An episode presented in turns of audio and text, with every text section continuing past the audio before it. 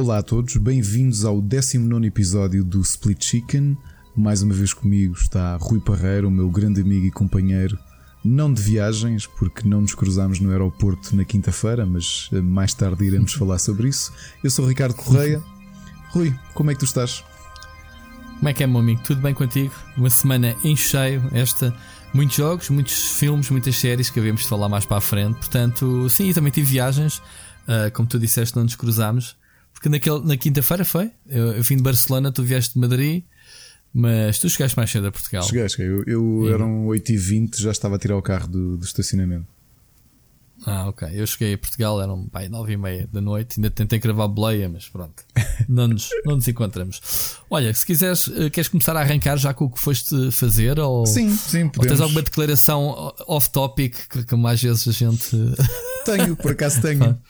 vês como então eu te vai, Então, vês. É que eu, eu, acho que contigo já, já falei sobre isto, mas por exemplo, há pessoas que não, que não sabem. Um, eu desenvolvi um grande medo de voar desde que fui pai pela primeira vez. Fiz ainda uma série de voos, fui duas vezes à Gamescom, uma delas de comboio, mas isso é uma história para outro dia. Uh, e... Voaste de comboio, não, ok. Não voei, não voei, uhum. não. Fui uma vez de, de, à Gamescom de, de, a voar e outra por comboio. Uh, mas fiz outras viagens com a empresa, uh, com a minha empresa, e fui, fui a vários sítios, mas a realidade é que me sentia muito transtornado em voar, especialmente depois daquele acidente que houve com a German Wings, não é? do suicídio do piloto. Um, uhum. Ironicamente, na altura ia ter uma viagem dois dias depois pela PlayStation. Uh, a PlayStation convidou-nos para irmos uh, conhecer uma série de indies que eles iam lançar para a PS4 e acho na altura para a Vita, Vita e PS4. E eu acabei por não conseguir voar porque estava mesmo petrificado. E portanto acabei por, por ir a Madrid, já não voava há hum, um ano e meio.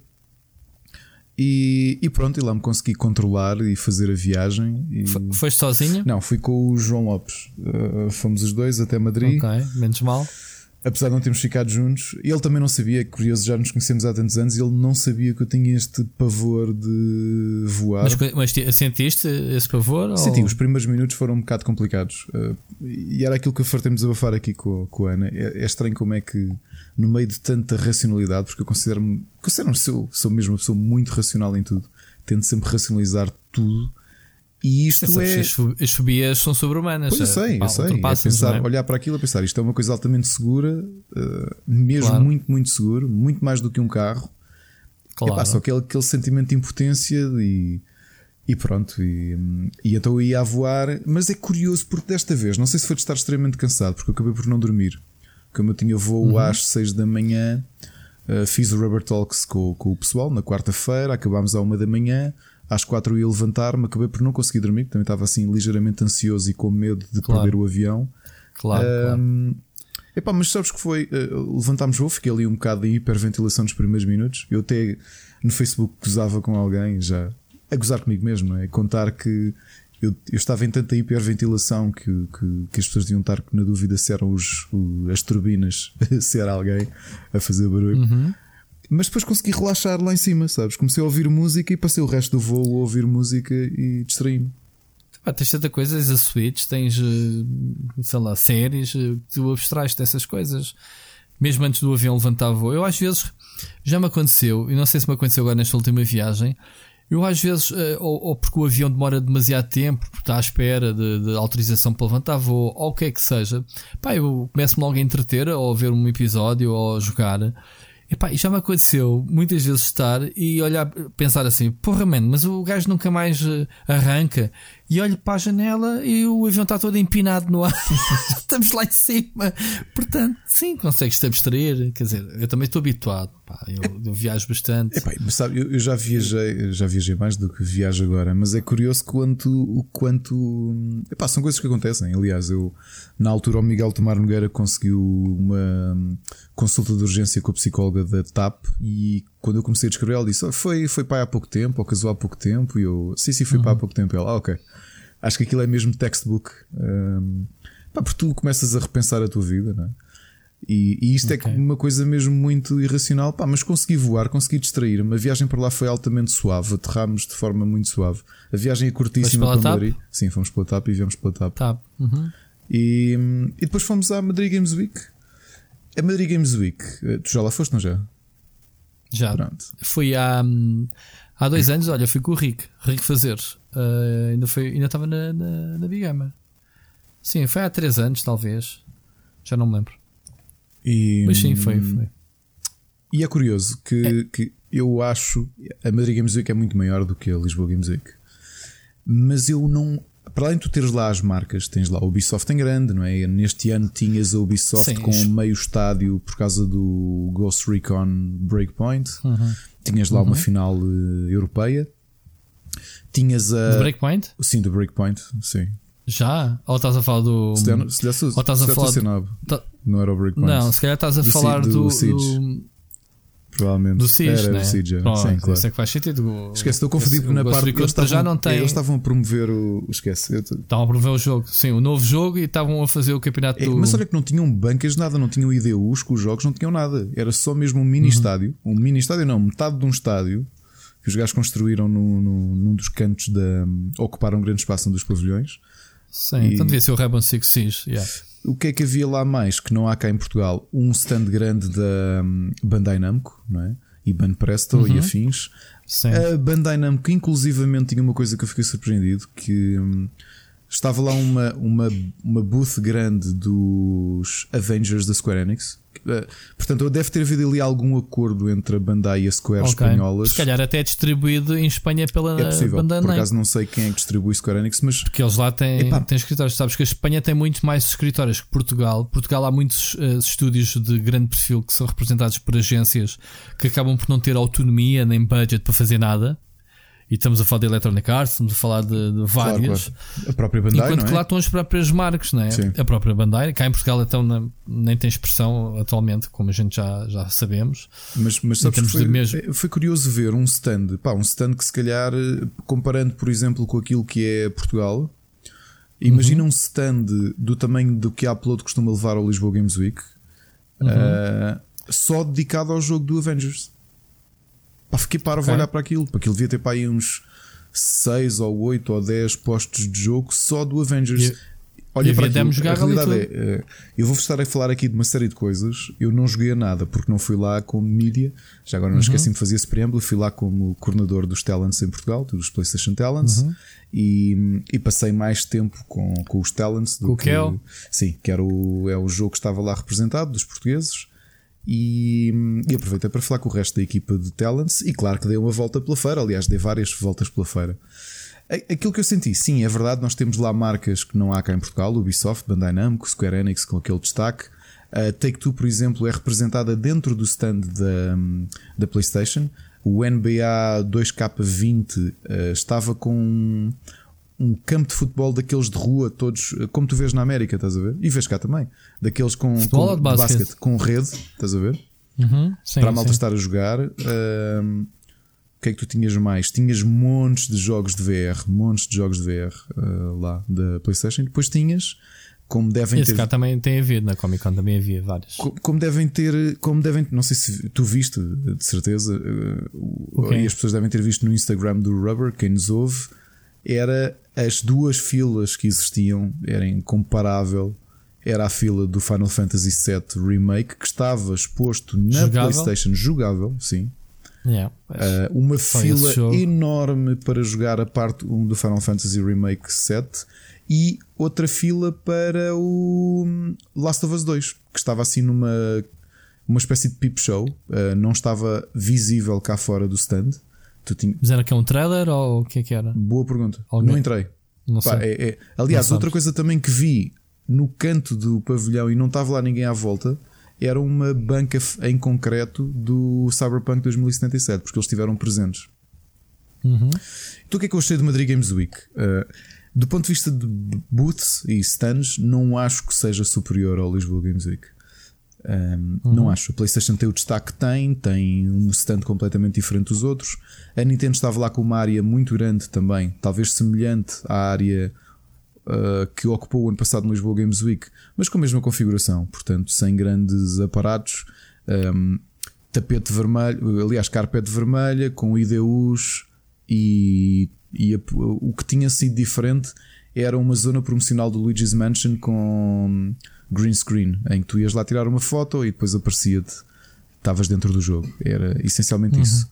Uh, tinhas okay. um pequeno pedestal para jogar uh, Pokémon Sword and Shield, que eu acredito que Uh, no, Nintendo... no Comic Con também teve cá. É, pronto, pronto. Era exatamente, era praticamente. E o Luigi Mansion também teve jogável na, na Comic Con. Uma coisa que eu achei curiosa é que o Lisboa Games Week, os últimos Lisboa Games Weeks, têm tido a Vorten como destaque e têm tido presenças diferentes. A que tem tentado diferenciar, para mim, umas vezes mais felizes do que outras. Lá a game é quem tem um grande destaque. Só que eu olhei uhum. para a game e pensei: como é, que, como é que se pode ter tão pouco pouca criatividade, porque o stand da game não era mais do que uma loja representada dentro da game, que aquilo eram prateleiras com jogos, mais nada, ok? Um, okay. Portanto, estava assim muito Sim. descaracterizado. A Vorten também tem monta a loja no, nestes eventos. Mas a loja tem melhor aspecto, tem assim uma coisa, um ar diferente. O da game é literalmente os, as prateleiras da loja, loja uh, no uhum. meio do pavilhão. É isso. Ok. A Vorten tem feito muito em termos de imagem. Tem, tem, tem, completamente a Vorten Game Ring, aliás, tu sabes, uh, patrocínio dos campeonatos. Ainda hoje foi anunciado um novo torneio de League of Legends, Sim. 5 mil euros de prémio. Uh, epá, pronto, tem-se distinguido. Até mais, olha, eu quando lá tive, uh, quando lá tive, tive, uh, pronto, uma coisa que, que, a Lisboa, que a Madrid Games Week chama são os nomes de pessoas e cá, infelizmente, ainda não conseguimos atrair muito talento. Eu lembro-me de estar lá com o Nolan North, por exemplo. Até, até quem, quem, quem, segue o canal não. viu. este ano não tinhas, altura, este ano não tinhas nomes é, de destaque. Nomes, não. pronto. Eles na altura estavam a promover o, o Uncharted 4. Estava uh, uh, lá um, um Bruta TIE Fighter por causa do Battlefront, julgo eu. Uh, gigante, uma coisa. Olha, mas lá está. Na Comic Con tivemos um ATST também gigante. Portanto, em Portugal também se trazem e se fazem coisas giras. Uh, mas coisas que me deixaram marcado. É, pronto, é, digo, acho que a área é maior que a FIL. É, é, é, são quatro pavilhões. Não é? Uh, neste, este ano eram quatro pavilhões. Há mais é. espaço. tudo, tem, tudo está mais à larga. Não acho yeah. que as bancas propriamente ditas sejam. Um, o que, que em Portugal fiquem a dever alguma coisa, percebes? Porque, uhum. por exemplo, mesmo as marcas que não têm nada a ver com videojogos, como é o caso do BPI ou e afins, eu acho que no Lisboa uhum. Games Week sempre fazem, ou nos, nos, anos anteriores fizeram um esforço para ter, e no XL Esports, fazem um esforço para ter uma ligação um bocadinho maior ao próprio ao próprio mercado. Epá, aqui o que é que tu tens? Tens marcas que não, não têm presença em Portugal. Tens a Elgato, Magos, um fez a Feramonas, né? Corsair, Corsair, um, uh, Razer, tinham lá todos uh, banca. Agora, duas coisas pá, que sem problemas eu digo que o, o, que tens visto cá em Portugal dá 100 a 0 à, à Madrid Games Week. A primeira é a zona retro, ok? A zona, a zona retro, como o Miguel Cruz organizou durante anos no Lisboa Games Week, uhum. e como eu sei que vai ser este ano no XL Games World. Até porque o XL okay. Tem ali uma diferença que eu acho que o Pedro já, já, já deve ter revelado, não é? Ali a criar uma zona que vai ser literalmente um salão de jogos dos anos 80. Uh, eu não estive na apresentação, portanto eu não sei. Eu também não vi essa sei. parte, portanto espero não estar a cometer aqui uma alta inconfidência. Okay. Se okay. cometer, nós... é que sabes? Eu não estou a dizer nada. Não estou a dizer Se nada. cometer também é assim, os nossos não estás a falar do, estás a falar do mas... estás a falar do XL Games sim, World XL agora, Games né? World, agora é esta confusão, esta calera em que estamos metidos este uh, ano. XL Games World. E, e, aquilo que hum, aquilo que lá havia, eu fiquei um bocado estranho, porque imagina uma área semelhante ao IndieX do ano passado, mas que no total tinha 15 eh, máquinas de arcadas. Ok? Ok, não é mal. Epá, fica a boiar. Sim, se calhar podiam ter mais. Olha que nós cá, uh, mesmo o Mário Tavares com o Nostálgica no, na Comic Con ou na Vorten, no Vorten Game Ring. Sim. Agora já não estou. Agora já não sei onde é que ele ativou. Ele, ele ativou na, na Vorten, sim. sim.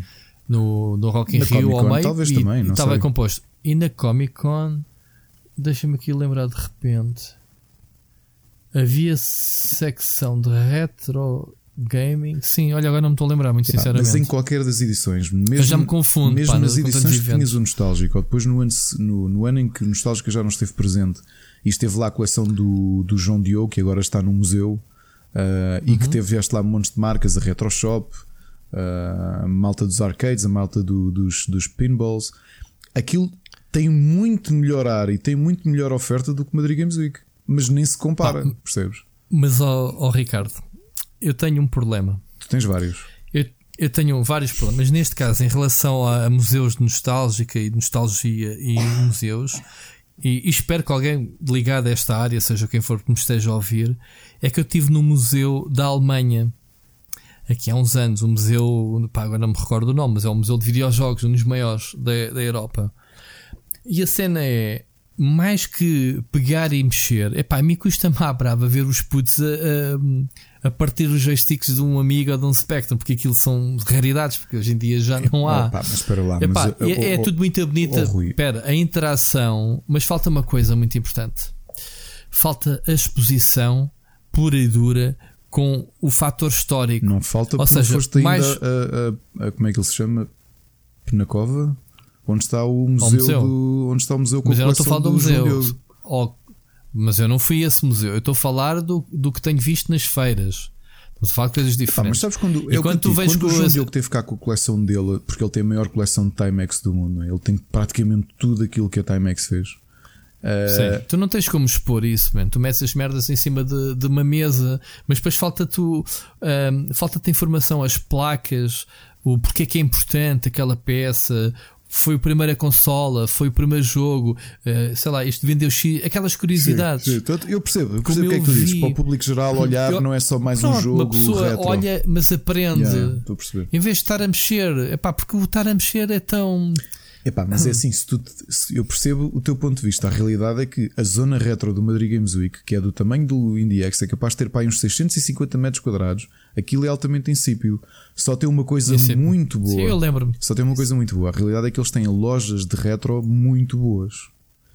E então eles têm letras de retro e de merchandising, porque eles lá donos bailes claro, em relação claro. ao colecionismo. Mas para é? eles a zona retro são 15 máquinas de arcada, pá, que na prática é ali um cantinho com as máquinas praticamente todas juntas para a malta jogar e o resto bancas, uhum. bancas, daquelas bancas pá, que tu vês em tudo o que é feiras e festas de aquelas, aquelas bancas que existem em todas as feiras pelo país todo, brancas, estás a ver? Sim, Essencialmente sim, sim. são aquilo. Só que lojas, pá, que andei lá à procura de coisas e havia lá uma oferta. Eu, entretanto, falei com o Miguel Cruz, que é um, um expert nisto, e começou-me logo a dizer três ou quatro marcas, lojas muito conhecidas do mundo retro que estavam lá. Aí sim tinha uma oferta. Agora, de experiência para o, para o público, não, eu, não. Madrid Games Week não, não. Eu acho que está a anos-luz daquilo que é feito cá em Portugal. Outra coisa, pá, uhum. e isto sem qualquer imodéstia da minha parte, onde eu acho que está mesmo anos-luz é na exposição de indies. Porque, por exemplo, tu entre o pavilhão 12 e 13, se bem me lembro, que era o, entre o pavilhão onde estava a Ubisoft e a Orange e a Elgato, e o pavilhão onde estava a Nintendo, a Game e a PlayStation e a Bandai, ali no corredor, o corredor tinha pá, uns 5 metros de, metros de, de largura, o corredor para onde tu passavas, e eles puseram lá os indies. Então o que é que tu tinhas? Pá, tinhas, por exemplo, logo que começavas o Blasphemous, que é um jogão deste ano, ok? E, yeah. um, só que como é que os, os índios estavam expostos? Uh, também naqueles móveis, naquelas meias bancas típicas de pá, que tu também vês pelo, pelo Portugal todo, brancos com um balcão. E então aquilo levava um póster que ocupava a altura toda e estava lá um monitor. E então aquilo era, imagina, tu ias no corredor, tinhas aquilo, que tinha para aí um metro e meio, dois metros de largura. Uma, um móvel daqueles, com o Blasphemous, com um póster enorme. 6 metros à frente tinhas mais 3 móveis iguais com 3 jogos. Do outro lado do corredor, a 5 metros de distância, havia mais 3 jogos. E agora, particularidades. Eu entrei a 1 minuto para as 10 da manhã, no primeiro dia. A maior parte da malta indie começou a montar aquilo por volta das 5 e meia da tarde. Não teve lá ninguém. Porquê, ok? Nada. Tudo completamente abandonado. Não havia ninguém a organizar aquilo. Aquilo estava ali caído. Olha, tu teres aquilo ou teres caixas de papelão era um bocado igual ao litro. Estás a perceber? E eu pensei, okay. ainda por cima tinham lá developers. Eu estava a olhar para alguns jogos indie que lá estavam, jogos muito conhecidos. Deixa-me adivinhar, para o ano vamos ter o IndieX no Madrid Games Week. Epá, sabes que já houve conversações sobre isso, aliás. O Mota teve conversações para a Itália, para o Milan Games Week, que estavam muito interessados em. em... Então, se vocês têm a fórmula vencedora, têm, uh, têm a máquina montada e se calhar este ano vão aliá-la e por que não? Não é? Sim. Por que não? Sim, sim, sim. Vendeu o conceito, portanto, ouviste aqui primeiro, eu quero porcentagem disso.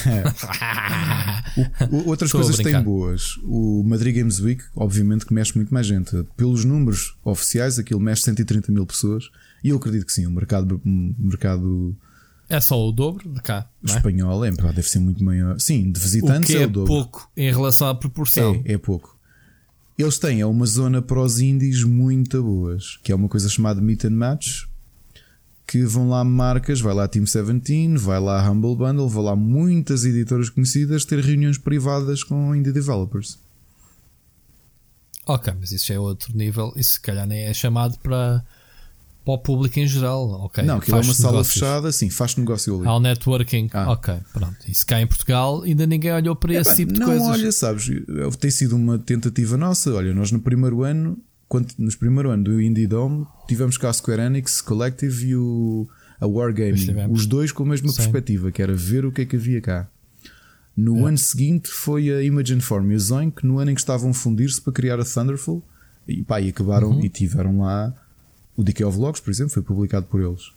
Mas a visão deles era Yeah. muito esta de fazer um bocado de scouting. O ano passado, por acaso, não conseguimos ninguém fazer scouting, mas este ano eh, ainda estamos a fechar duas editoras para virem cá fazer scouting. Eh, pá, só que a Ok. realidade é que nós não temos o mesmo. Não, o tem, mesmo não elan temos o que- portfólio, não é? Não, Pois. não é a mesma coisa. O Madrid Games Week, se calhar, é, aquilo é organizado pelo próprio Madrid Games Week ou pelo próprio IFEMA. É? Ou pela Associação de Produtores, da Associação da Indústria, que organiza aquilo. Estamos a falar de reuniões com instituições bancárias e tudo, Santanderes, podem ter interesse em investir, estás a perceber? Pá, é diferente. Claro. É, é um patamar completamente diferente. E pá, são assim os pontos Yeah. que eu acho que, que, que têm diferente. Olha, uma coisa que eu assisti à apresentação e depois aproveitei para ir à Wikipedia ler. um, a PlayStation juntou-se a uma série de instituições, vai fazer um reality show que é a Academia Gamer, que é uma, um, pelo que eu percebi, uma casa. Isto eu digo pelo que percebi porque o meu espanhol não é dos melhores, especialmente quando está a ser falado à velocidade normal. Uh, lido, Uhum. safo-me, ouvido, admito que não, não sou um expert a ouvir falar espanhol. Uh, é um. Os três maiores youtubers espanhóis são os mentores de equipas. Estamos a falar do El Rubius, que eu já tinha ouvido falar dele, que é um, um dos maiores youtubers do mundo, tem 35 milhões de seguidores, ok? Ok. Um, uma curiosidade que eu descobri sobre ele lá no Madrid Games Week uh, é que o tweet mais retweetado de 2016 é dele. Portanto, vê lá Muito a bem. dimensão que ele a, tem. a Espanha é muito grande. Tens a Espanha tens A América Latina. a América É, Latina que fala espanhol, como é óbvio, México, enfim. E portanto, os Bom, dois youtubers a seguir a ele, uh, um tem 14 milhões de seguidores, o outro 11 milhões de seguidores, pá, e os três vão ser mentores daquele programa. Dois deles apareceram, o, o mais, um, o mais conhecido de todos não apareceu. Acredito que, pronto, que tenha outras, Tenho mais que fazer. outras coisas É. para fazer. Mas qual é que é o conceito do reality show? É Eles estarem numa casa, jogarem uns com os É, outros. e acho que aquilo é por, uh, por discutirem scoreboard. uns Não, com os é por outros. scoreboard. Uh, cada equipa depois vai ter uh, para ver quem é que tem maior pontuação. Parece-me que a ideia é são os youtubers de gaming formarem ou darem dicas para a malta ser melhor em determinados jogos. Foi pelo que eu percebi. Ok, mas isso já não foi feito em Portugal algo parecido com os youtubers? I have no que idea. eram os youtubers, qualquer coisa reality show que também havia. Não tenho ideia. Não é a casa, não é a estrada, é. é- é- é- é- eles jogavam uns contra os outros É capaz. e mais é não sei. Não, não sei mesmo. Não, sei não me mesmo. lembro o nome, mas já houve qualquer coisa sobre isso. Não é uma casa, mas pronto. Ah, mas pronto. Então, quer dizer, ah, Madrid Games Week gostaste, mas ah, achas que a gente proporcionalmente faz melhor, ou pelo menos tem potencial para ser melhor? É isso. Eu acho que há coisas, especialmente das marcas fora do, do gaming, eh, eh, fazem um esforço maior para criar, eh, para se entrosarem, ok? Para não ser assim uma coisa caída do nada. Sabes que o nosso problema epá, aborrece-me porque eu estou sempre a bater nesta tecla. Os Lisboa Games Week e agora o XL uh, MOS, como é que é? XL Games World, ahm, ou o Vorten Game Ring, ou o Iberanime, ou o Eurogamer Show, lá, pá, todos estes eventos de gaming eh, te- repetem-se a mesma fórmula e o pessoal não tem noção que o investimento deve estar em trazer cá e, e isso já foi provado que se conseguem criar filas e de interesse, epá, é jogos novos. Não é jogos que vão ser para a semana, pá, não me lixem. Jogos que, que o hype está no máximo porque foram anunciados, ou, ou como um Death Stranding, ou como um Last of Us 2, como, como viste aí, o próprio Avengers, como tu viste aí, uh, acho eu. Epá, e é isto, é trazer cá os produtores, é um pouco como tu tens feito, mas embora numa escala diferente, indie, claro, claro. numa escala diferente. Epá, enquanto as pessoas continuarem a dizer que uh, estes eventos é à base de youtubers, de toda a gente tem que ter esse esporte, seja um campeonato porcaria qualquer que seja, não é? Do, do jogo mobile ou do jogo LOL ou Counter-Strike da vida. Pronto, que é mesmo assim. Faz parte estarem nestes eventos, mas não podem depender disso. E depois tens aquela panóplia de coisas que, que tu vês que às vezes nem sequer estão ligadas ao gaming diretamente, mas que fazem parte da cultura uh, geek e pop que devem estar também no, no evento. E, cada vez mais, não tenham problemas nisso. Epá, sei lá, há, há, muita coisa que, como já falámos aqui atrás no, no, na Comic Con, que eu gostei por ver essa variedade. E lá está, a Comic Con traz os artistas. Para mal ou para o bem, como vimos, não, não funcionou muito bem com aquilo do, do, do Stranger Things. Mas tu estás a ver que uma pessoa de uma série famosa moveu multidões. Sim. Imagina o que é trazeres um Kojima a Portugal. Eu sei que é uma utopia, mas imagina trazer um, um Kojima ou um produtor de craveira semelhante. Será? será que vamos ter essa adesão? Mas a gente não sabe, não é? Isso é que às vezes, Nunca é, às vezes a nossa tendência também é olhar para o. Epá, depende. Eu, eu acho que depende. Hum, nós sabemos que nos últimos anos uh, tiveste, a, tiveste a Nintendo a apostar numa Comic Con em que trouxe os. Um, os developers, os criadores de Pokémon, ou dois Pokémon. deles, não é? Isso funcionou? Eu não estive lá. Eu também não estive. Eu, eu entrevistei-os by proxy, portanto também não sei se funcionou ou não. Ok. Um, okay. Mas quem apostou nos Lisboa Games Weeks passados em trazer pessoas eh, relacionadas com os jogos que lá estavam foi a PlayStation, não é? Que todos os anos. A PlayStation, sim. Pá, mas são muito low profile, entendes? Não é. Mas, oh, Rui, sendo low profile ou não, isto agora é um desabafo contra a nossa própria classe. Sendo low profile ou não, quando tu sentes que mesmo que uma PlayStation traga o argumentista principal daquele que ninguém sabia, mas que viria a ser o maior uhum. jogo do ano, que foi o Horizon Zero Dawn para a PlayStation, no uhum. caso. E quando tens uhum. muitos dos nossos colegas, alguns até de franchises grandes, que, não, nem sequer se dão ao trabalho de vir cá entrevistá-los, tu estás à espera que o uhum. público tenha interesse em ver um tipo daqueles? Não. Olha, eu entrevistei, antes de mais. Um, a cena é, era o que te a seguir. da tua parte. Não, é porque eu, eu não enfiei a carapuça, mas aproveitei para mandar um touché. Aquilo que eu queria dizer era: eu tenho visto, e tu tiveste cá aquele espanhol da a representar aquele, aquele estúdio brasileiro, como é que ele chama? Muito o Jesus o, o Jesus, sim. O, sim, o Jesus. Uh, um tipo espetacular. Epá, e, e ter uma pessoa como ele a dar uma conferência num auditório vazio às moscas, eu também prefiro que não tragam cá ninguém. Porque a nossa tendência é essa: é há palestras de coisas interessantes e os auditórios estão vazios. Epá, sim, oh, Rui, tu, tu foste uma das pessoas convidadas naquele que foi das coisas que eu mais me orgulho de ter organizado nestes anos todos de Lisboa Games Week, que foi um painel há 4 anos em que juntámos. Espera, tu estavas nesse painel, não estavas? Claro que estavas. Com o Crespo. Estavas nesse painel? Sim. Estavas, não estavas? Sim. Com o Crespo, com o Gonçalo Brito, com o Pedro Esteves o Nuno Catarino não estava, não. pois não? A, a, falar sobre. Ah, sim, sim, já sei qual é. Pronto. Acho que sei. Sim. Foi daquelas coisas que eu me orgulhei e depois eu pensei que isto são pérolas a porcos. Isto é uma conversa yeah.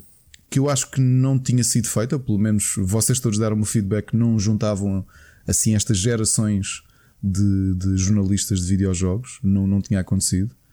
E, yeah. e, e, quem estava a ver era a malta do Rubber, não é? Yeah.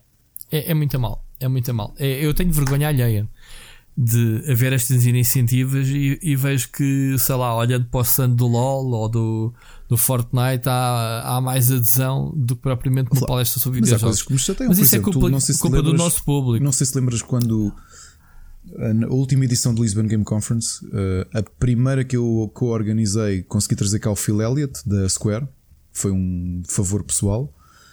Epá, e correu bem, se já estavam 100 pessoas a ver.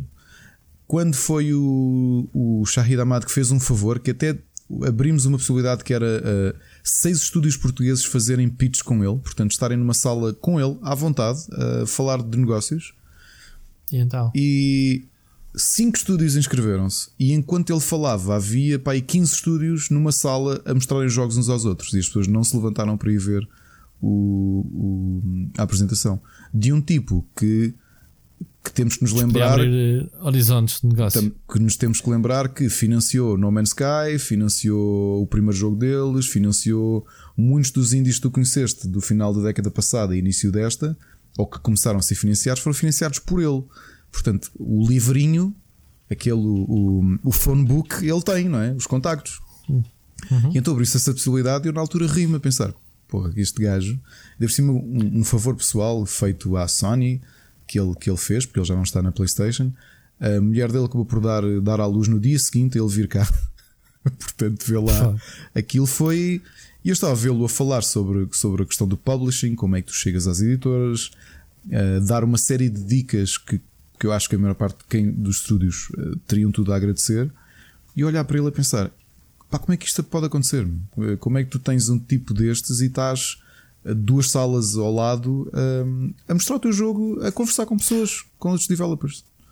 Eu, eu costumo dizer isto, mas 20 eh, anos depois de andar nesta indústria, eu sinto que a gente deu um retrocesso. Pá, já há um tempo que ando a sentir isto e nunca, nunca disse isto uh, publicamente, mas sinto, sinto, sabes, sinto saudades de ter uma Electronic Arts em Portugal. Pá, que se faziam apresentações em que, em que a indústria era mais coesa em que havia interesse em realmente divulgar as coisas, estás a ver? Uhum. E agora eh, sinto que se perdeu isso tudo e, e a culpa é de todos, não Sim. é apontar a culpa a uns ou outros. Eu acho que isto está a entrar numa. É, é, não é nem estagnação, eu acho que entrou em marcha atrás mesmo. É isto que estás a dizer que me, pá, que me deixa envergonhado uh, e, e, e, e sentir que eu próprio também não fiz o suficiente para que as coisas melhorassem, estás a ver? De aquela sensação de epá, sonhar com as coisas, mas não ter meios, tempo, recursos para, para o fazer. Estás a ver? Uh, e um dos meus sonhos quando abri o canal era: é pá, se eu conseguir ter alguma expressão, como aos grandes youtubers, e eu hei de chegar lá acima para depois puxar quem está cá abaixo. Sim, estou a perceber. Ou seja, a tirar, a tirar a corda. Ser, tirar a escada. A tirar a corda e puxar tipo, epá, ninguém conhece este jogo, mas vão conhecer aqui e se calhar eu tenho. Epá, e nunca tive. Pronto, é uma frustração uh, pessoal das minhas ambições, obviamente, nesta aventura. Mas sentir que passei por todos os meios possíveis e imaginários e epá, as coisas foram fechando, as coisas, eu, eu mantenho-me cá porque é, é, sou mais forte que, que a minha paixão é mais forte que a estagnação. Pá, isto, para dar um exemplo, exemplos simples de num, altura, num dia tens uma, uma comunidade que realmente te comenta os vídeos ou, ou, ou faz e, no dia seguinte nem, nem, ninguém gives a shit. Aquela sensação, nunca sentiste isso no Rubber quando tu publicas um texto ou qualquer coisa e foi como se não tivesses publicado. Sim, sim, percebo. Pá, ninguém percebo. quis saber de, de, de, Não é do teu trabalho, mas isto, isto é um, um reflexo da indústria no geral. É isto onde eu quero chegar. Que é. Nobody gives a shit. Tipo, o pessoal ou, ou isto está tão, tão fragmentado, esta indústria, tanta oferta. Hum, já nos estamos a desviar um bocadinho do. Quer dizer, se calhar não, não nos estamos a desviar, estamos a falar de coisas relacionadas. É o, o que é que se pode ainda fazer num, num evento de videojogos quando tu precisas de dinheiro e as marcas querem saber de fórmulas seguras, porque senão também não entram, não é? Epá, sei que isto parece no, tudo estranho, no, no mas a realidade é que é assim. Repara, quando, quando a E2Tech apostou no Indie Dome e depois no IndieX, hum, eu acho que tentaram encontrar uma coisa diferenciadora. Primeiro porque perceberam que nós uh, sabíamos mais ou menos o que, é que estávamos a fazer. E a realidade é que hum, o ano passado eu disse isto e é verdade. A zona por metro quadrado com maior número de diversidade de videojogos era o IndieX. E portanto, veres aqueles milhares de pessoas, muita gente que não ia lá pelos indies, ia pelos AAAs, mas se calhar que passou pois. um dia inteiro naquela zona a descobrir jogos, isso para mim é uma vitória. Claro que não é o público e, todo. Não é, nem é impossível e, ser. E, mas tu e a pergunta que eu te faço é: Diz. se isso vende achas bilhetes? que há um dias. Não, não, ah. não. Se há um dia espaço para fazer um evento só de indie? Não. Um IndieX? Eu acho que não. Não, não, não. Numa escala mais reduzida, obviamente. Não sei, porque eu acho que eu, eu olho para o IndieX como uma. Como um complemento. É né? um, uma mais-valia. E eu acho que toda a gente olha certo. para ele dessa forma. Primeiro, porque tu estás a dar. Primeiro porque vais mostrando o que é que é feito cá em Portugal e para o público isso também é interessante perceber, epá, isto está a ser feito cá. Por exemplo, ano passado um, o, o 12 Remain, não é? Que foi, pronto, não vou dizer onde é que tu votaste, yeah. mas um, que foi ganhou o melhor jogo português do, do IndieX. Sim, eu votei, não tenho, não tenho Muita gente olhar para ele e pá, realmente é, é, muito é, é enriquecedor veres aquilo, mas depois também ver jogos de Espanha, ver jogos de Indonésia. Pá, ano passado tínhamos muitos jogos de Indonésia e acho que é engraçado. Yeah para mim é esta vitória que é uh, o pessoal vai lá mesmo que não vá com um objetivo específico do género eu quero ir jogar o, o ano passado era o quê? Quero ir jogar o God of War ou quero ir jogar uh, o Days uhum. Gone ou qualquer coisa. O ano passado acho que era, era o dos robôs, o Detroit. Eu quero ir jogar o Detroit e quero ir à Nintendo jogar o uh, ajuda-me. Uh, Mario, Zelda, whatever. Sim. Splatoon. Quero. E de repente vês ali uma zona indie que eu acho que tem bom aspecto. Uh, de tudo aquilo que eu já vi, sem porcarias, e há bocado estava a falar sobre isso com o Johnny. Uh, eu acho que o IndieX tem bom aspecto e dignifica o, o mercado indie. E, e, e, tem sido um grande gosto nestes anos todos para ver que há muita gente que para lá. Eu, eu ganhei, ganhei estes anos todos com mensagens de algumas pessoas que nos mandaram dizer assim: Olha, fui aí porque recebi um bilhete, ou ofereceram um bilhete, ou ia aí jogar o Spider-Man Epá, e passei uh, eh, 7 horas do sábado no IndieX a tentar jogar o máximo de coisas. E joguei coisas que adorei e vou comprar. Epá, aquilo. Yeah. They made my yeah, day, não é? É mesmo. Yeah, claro. Que é um bocado claro aquilo que tu dizes de esticar a corda, que eu percebo completamente o que tu estás a dizer, que é quase uma visão pedagógica em relação ao público. Eu acho que o, eventos como ou, ou, micro ou sub-eventos como o IndieX têm essa possibilidade, que é tu estás a trazer ao público coisas que eles não iam contactar de outra forma. E yeah. muitas vezes coisas que são feitas aqui ao lado, aqui ao lado ou no teu, na tua própria casa, no teu país. Há ali jogos com, com muita qualidade e que estão a ser feitos cá. E tu ficas assim, pai, mas isto é feito cá. Olha, está aqui a bandeira portuguesa aqui, isto é feito cá, é feito cá, é verdade. Um, e portanto, eu acho que serve para isso. E depois ver o Madrid Games Week tem uma dimensão daquelas a tratar os índios daquela forma, e pá, fiquei um bocado triste, percebes? Que é pensar, estes tipos têm um capital muito maior do que nós, é que nem deve ser comparável. Aliás, esta malta internacional que tem vindo ao IndieX, e quando eu digo quanto é que, quanto é que nós gastamos para fazer o IndieX, a malta gargalha, percebes? Yeah. Yeah. Porque isto é a português, o, que é tentar fazer o, o máximo com aquilo máximo, que tens. Com o mínimo. É? Yeah. Tu este ano tens que apostar na, na promoção e tens que contratar alguém que, que filme Sim, e que sim, faça sim, uma montagem sim, como deve de ser, uma fotogaleria é. para tu mostrares o ambiente, mostrares uh, o produto. Sim, até porque ano, tivemos uma infelicidade este ano, eu só reparei agora para, na promoção deste ano, é que uh, nós ano passado alimentámos o conteúdo todo na página de Facebook do Lisboa Games Week, não é que já não existe, uhum. e portanto perdemos tudo o que tínhamos, que foi uma Claro. Por, pá, foi daquelas coisas, aprendes, aprendes com situações eh, catastróficas como estas. Sim, mas isso não impede que vocês guardem o rei das fotos e o material em, em discos. Eu é? tenho algumas, mas há muita coisa que foi sendo tirado diretamente e publicado. Pronto, não investiste não, na, na, na, promoção. Este ano vais fazer é, isso. Exatamente. É isso que é, e temos aí, estamos, a, estamos a preparar um anúncio grande. Uh, uh, deixando aqui isto, sabes que isto, como é o nosso podcast, eu posso ir revelando, não é? O anúncio grande que temos para dar. Podes e deves, tu tens que nos dar, tens que nos dar alguma, alguns grande, exclusivos que é para ver se o pessoal ouve isto. Posso só dizer que é uma pessoa que foi considerada já nos últimos eh, dois anos como uma, dez, uma das 10 pessoas mais influentes da indústria de videojogos a nível mundial. E. E vais ter, vai, vai estar cá? Vai estar cá, no IndieX. E, como é que se chama? ah, isso agora.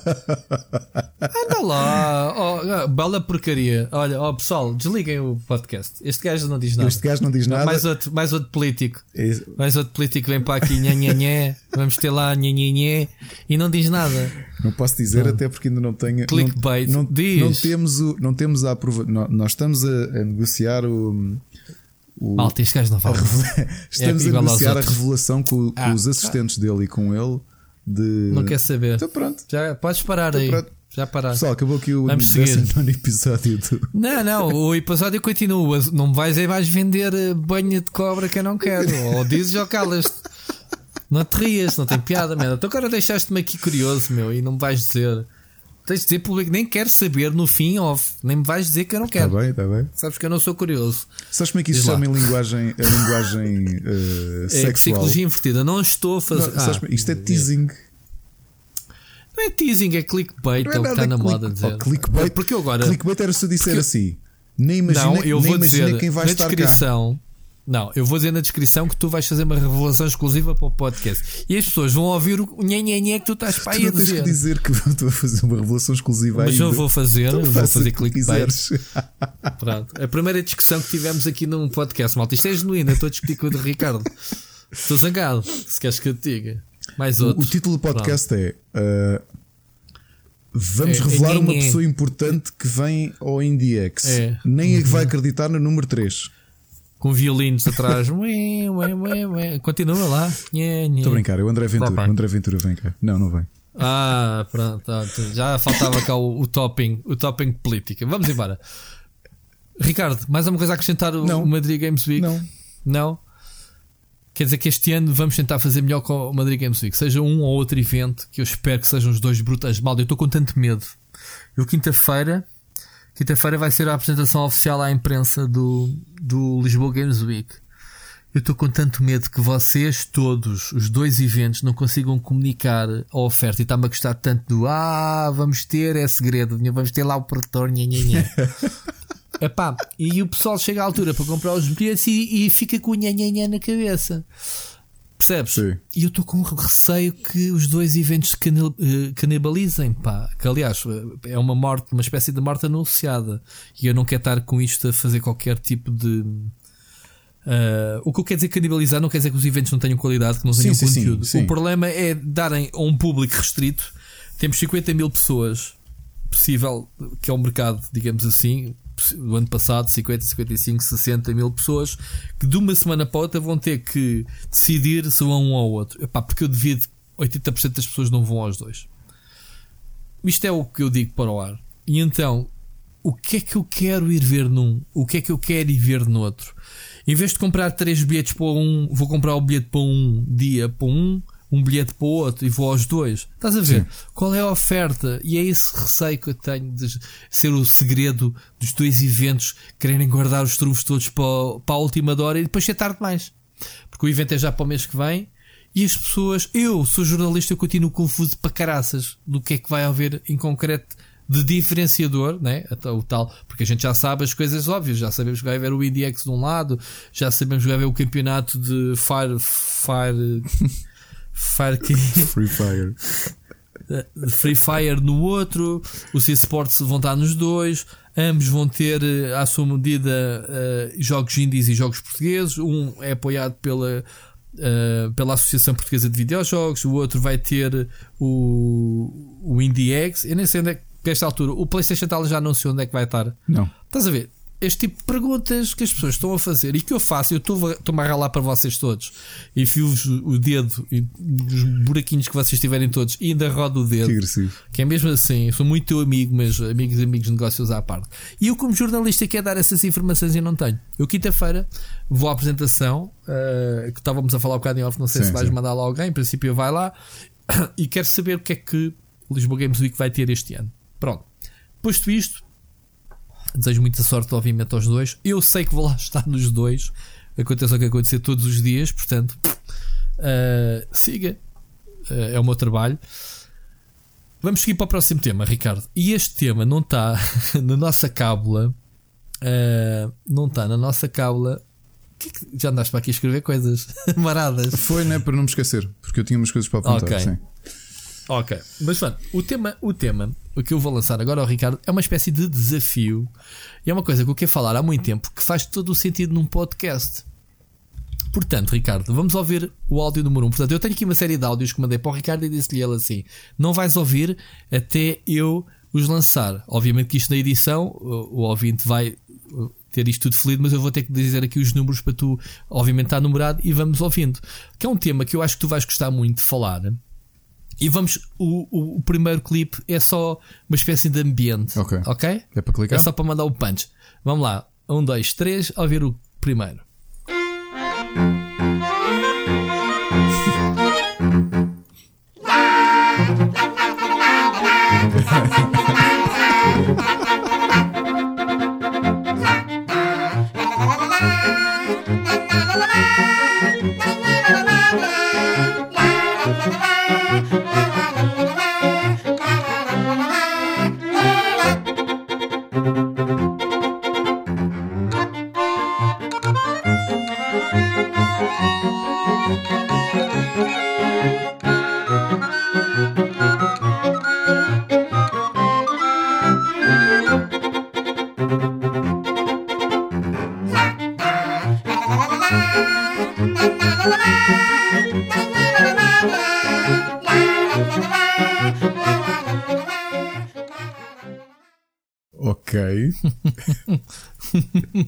Olha, já tinhas ouvido isto? Não, não.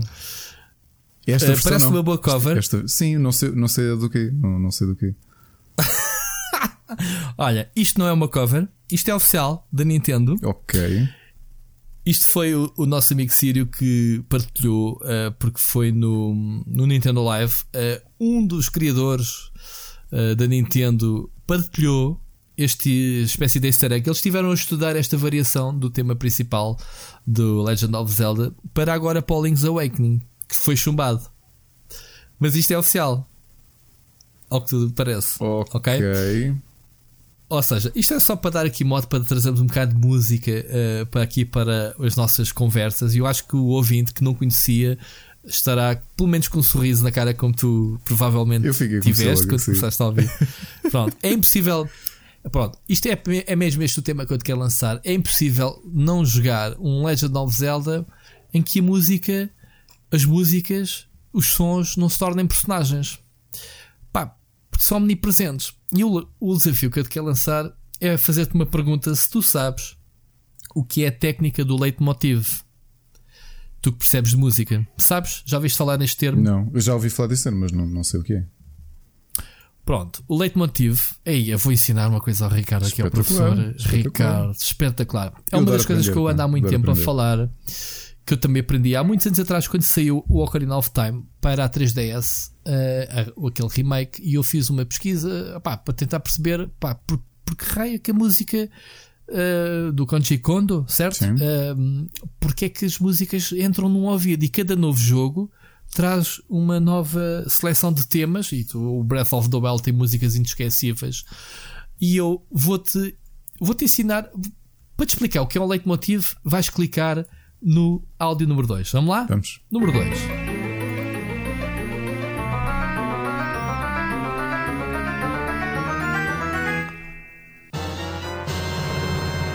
que é que aconteceu, Ricardo? Explica-me. Ouvimos o som de abertura de, de, de segredo ou de surpresa do Legend of Zelda.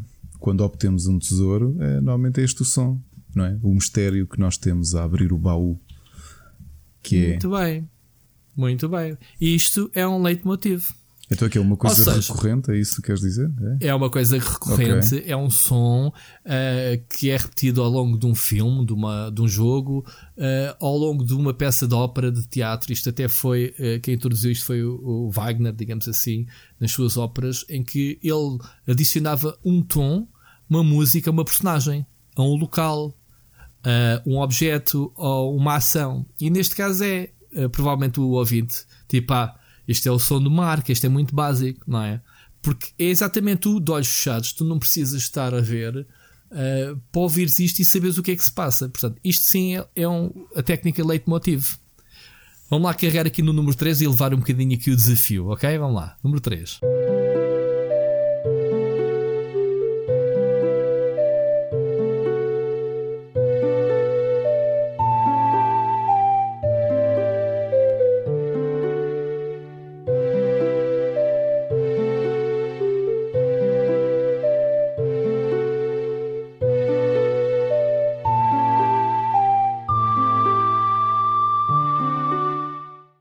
Então? O que é que é para ti isto? São os momentos Já. de. São os primeiros momentos de uma aventura quando ainda estás sem. Sem nada, não tens armas, não tens nada. Estás a conhecer o- a aldeia onde acordaste. A tua aldeia, a tua origem. Hum, não, isto é a música da Zelda. esta, esta apresenta a Zelda. É Olha, a, Zelda Lullaby. Momento, momento vergonhoso. Mas eh, sabes que eu estava a ouvir isto? Aquela ideia que tu tens quando estás a ouvir uma música e está-te a levar para um lado qualquer. Mas é isso o objetivo. Mas Eh, Só sabes que é para onde é que isto me assim. estava a levar? Ironicamente, sempre. O que eu estava a ver é sempre. E até estava a ir para outro sítio. O link a acordar. O link a acordar Sempre. e não só o link a acordar. Sim. Eu de repente dei por mim a lembrar-me de Final Fantasies da da SNS. De tu Uhum. acordares no, na manhã seguinte, depois, porque tu fazes o rest para, para curar, não é? Também tem. O Dragon Quest tem. O Dragon Quest também tem e o Final tem, Fantasy também jogar. tem. Sim. E é curioso que isto estava-me a passar todo um ambiente era de aldeia, de uma coisa muito calma, fora do combate, fora de. É quase, é parecido, é o lullaby da, da Zelda. Mas curiosamente, isso que tu dizes, há um som muito característico sempre que fazes um save no Dragon Quest, ou, ou melhor, dormes para o dia seguinte e o amanhecer é acompanhado também de um leitmotiv. É verdade, sim, senhora. Ou seja, isto serve, tu, tu, pronto, lá está. Eu também é difícil no Legend of Zelda, são tantas e tantas e tantos temas, e podíamos estar aqui a noite toda, eu passar de 50 músicas, e, ou tu a mim, e eu também provavelmente há um ou outro que Uh, a não ser que estivesse em pleno contacto com o jogo. Sim, sim, Portanto, eu não sim, sei sim, se os sim. ouvintes conseguem fazer esse exercício, se conseguem logo terminar. Sim, isto é aquele eu momento em que o Siri, acabo por exemplo, disse uh, pá, não sei, tipo, revirou-se Yeah, uh. Zelda, pá! Estúpido. Mas é mesmo estúpido.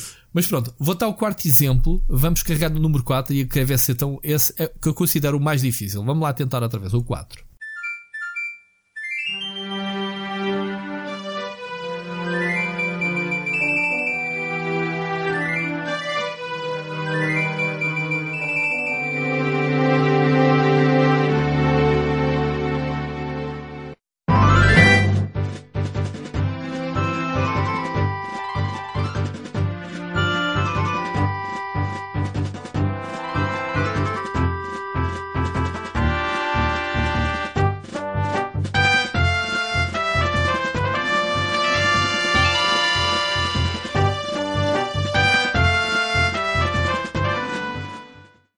Então, O que aconteceu aqui? o que é que aconteceu? Epá, parecia o primeiro contacto com um personagem importante. Que não a Zelda, obviamente. Não. Aqui é o exemplo. Portanto, eu dei-te o primeiro o exemplo de ahm, ação, Sim. abrir uma chess, não tiveste dúvidas. O segundo, dei-te um lullaby de uma personagem. Ou seja, tu vês isto nas telenovelas eh, em que está muito na moda, muito, desde Não, sempre sim, a Globo. sim, sim. Sempre que havia uma música era de uma personagem. Tu sabias qual era a música do Jorge Tadeu, por exemplo, no Rock Santeiro ou no Pedra sobre Pedra, ou percebes? Porque eles associavam sempre a música quando aparecia aquela personagem eh, ou que não houvesse diálogos, a música era sempre aquela. Pronto, isso é leitmotiv. Um, este terceiro tema é, eh, é difícil, eh, obviamente. É, é o Hyrule Field, quando tu estás no Open World do Ocarina of Time.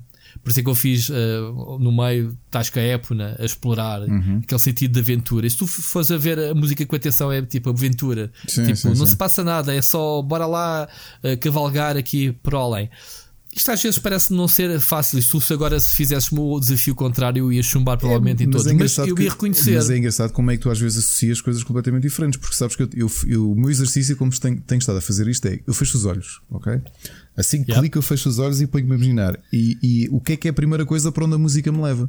E curiosamente, esta música está-me a levar em. em para os jogos de 16 bits, de- para, o, para o Link to the Past, por exemplo, de tu de repente conheces um personagem. Um, eu estava-me a ver a atravessar a ponte, por exemplo, a ponte que tens no Link's Awakening. Estava-me a ver a atravessar a ponte do castelo, que tu vais ter de ir lá recolher as 5 folhas douradas. Estava-me a ver a, a atravessar isso, pá, não, não te consigo dizer porquê. Uhum. Sim. Era exatamente o que me estava a vir, vir à cabeça. Sim, mas pronto, eu, não, eu não fiz isto com o intuito de desafiar para tu adivinhares, mas para te explicar o que é que é isto do leitmotiv.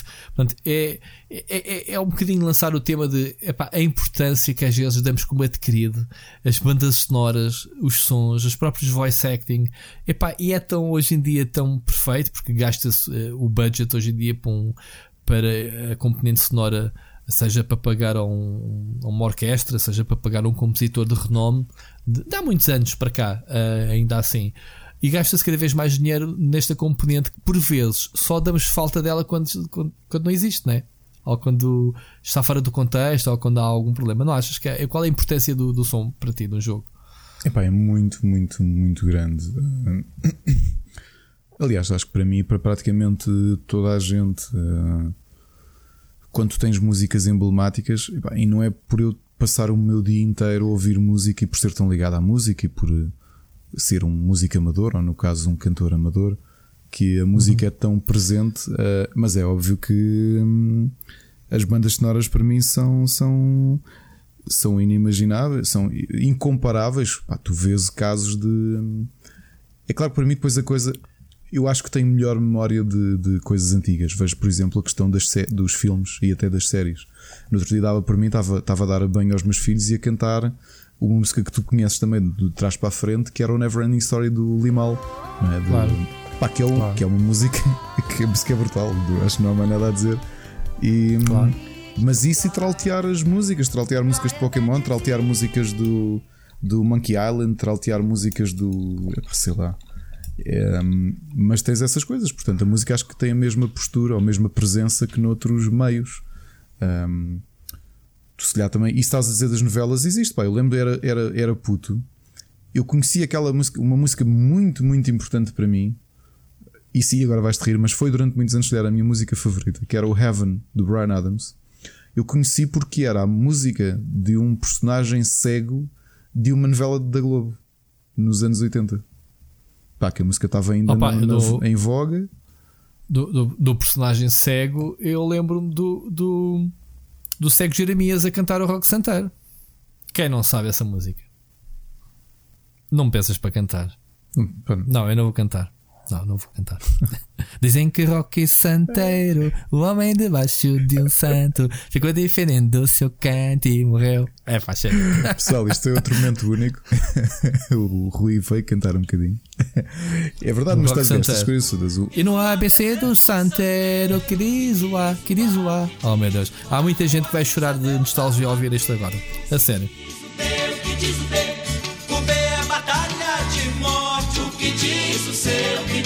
diz o C, coitado do povo infeliz. Siga. Acabou a cantoria, não canto mais. Vamos para 5? Vamos para... Não, mas continua. É, isto, isto, uh, isto para dizer que uh, a, a, Nintendo e, e, em particular a, a, série Super Mario também, mas a, a série Legend of Zelda, muito provavelmente toda esta magia dos sons, dos uh, leitmotivos, dos temas, dos lullabies, em cada episódio não faria, se calhar, metade da magia, digamos assim, de, de, de das histórias, de, das aventuras, fariam sentido sem estas músicas. Mas, mas o Mário também. O Mário, assim... o Mário também. O Mário também, sim. Isso já nem só o Mario, tu notas isso quando, quando pegas num Super Smash em que literalmente tens tudo à mistura e que vais ouvindo as músicas de, vários, de várias séries emblemáticas da, da Nintendo pá, e, e, percebes a importância que isto tem na, no, nos, no, nos jogos, não é? Yeah. Isto por acaso é uma, uma discussão que era fixe falar com um músico. Sim, Vocês sim. tiveram a oportunidade recentemente de falar com o oh, não, João é? Mascarenhas é... e com. Eu não lembro como é que se chamava o outro também. Do Star Citizen, não foi? Um, o compositor de videojogos, não me lembro do nome. Peço desculpa. Do, mas do Star Citizen, né? o português. Ah, o Pedro Camacho. Pedro Camacho ainda estamos Pedro a. Camacho. Não foi o Miguel Sim, Sintra, não, não foi Miguel Sintra, não. Uh, Miguel Sintra do, do coisa do, do Greedy Guns e outro, outro, Greedy outros Guns. jogos. Sim, sim. Outros jogos, sim. Olha, então vamos uh, ouvir o 5, só para tu veres então se, se, o que é que é um leitmotiv. Vamos lá, 5.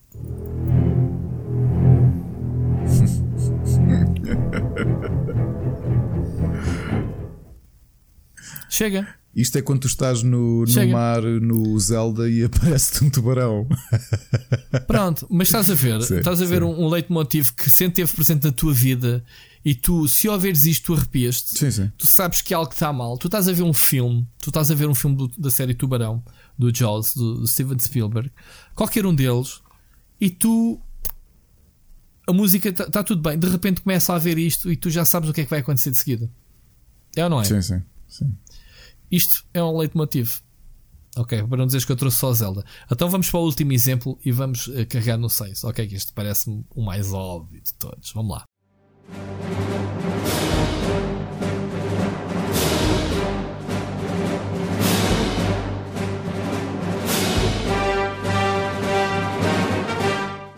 Como eu vi este ano, até podias ter trazido o célebre, a célebre do bom, o mau e o vilão não é? Aquele início claro, do Ennio Morricone sim.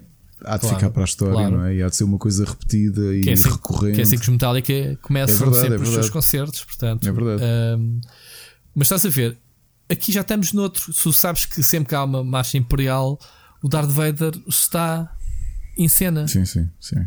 Ou basicamente vai ser anunciada a sua presença. Portanto, tudo isto são exemplos uh, de leitmotiv, que é uma técnica. E vocês façam exercício, ouvintes, quando estiverem a jogar jogos que vocês têm que ser, se calhar, minimamente conhecidos, uh, uma série ou qualquer coisa, e tentem cruzar os sons, tentem lembrar-se: epá, este som uh, aparece-me em determinado jogo a apresentar tal personagem ou determinada ação. Uh, sei lá, podia trazer o Pac-Man, o Pac Wack Wack Wack e tu ias reconhecer um, quando ele morre. Uau, uau, uau, uau, uau. Estás a ver? Tu sabes que ele morreu. Pac-Man morreu, tem aquele som, é único, não é? Um, desafio para os ouvintes, se quiserem mandar para cá, uh, obviamente, sobre este tema, que foi um tema, um, em espécie de desafio, vá lá ao Ricardo, uh, de leitmotiv, deem-me os vossos exemplos onde vocês acham que uh, este, esta técnica de áudio foi melhor trabalhada. E acho que isto em podcast, amigos. O que é que achaste, Ricardo? Ouvirmos aqui uns sons Gostei. faz todo o sentido brincarmos diferente. um bocadinho com, com os sons, não é? Vamos dar seguimento à nossa, à nossa. Tu escreveste aqui coisas que queres falar, queres eh, dizer-me o que é que é isto? Vão ser, vão ser sugestões com... do. Ah, é das sugestões. Então vamos para um tema agora.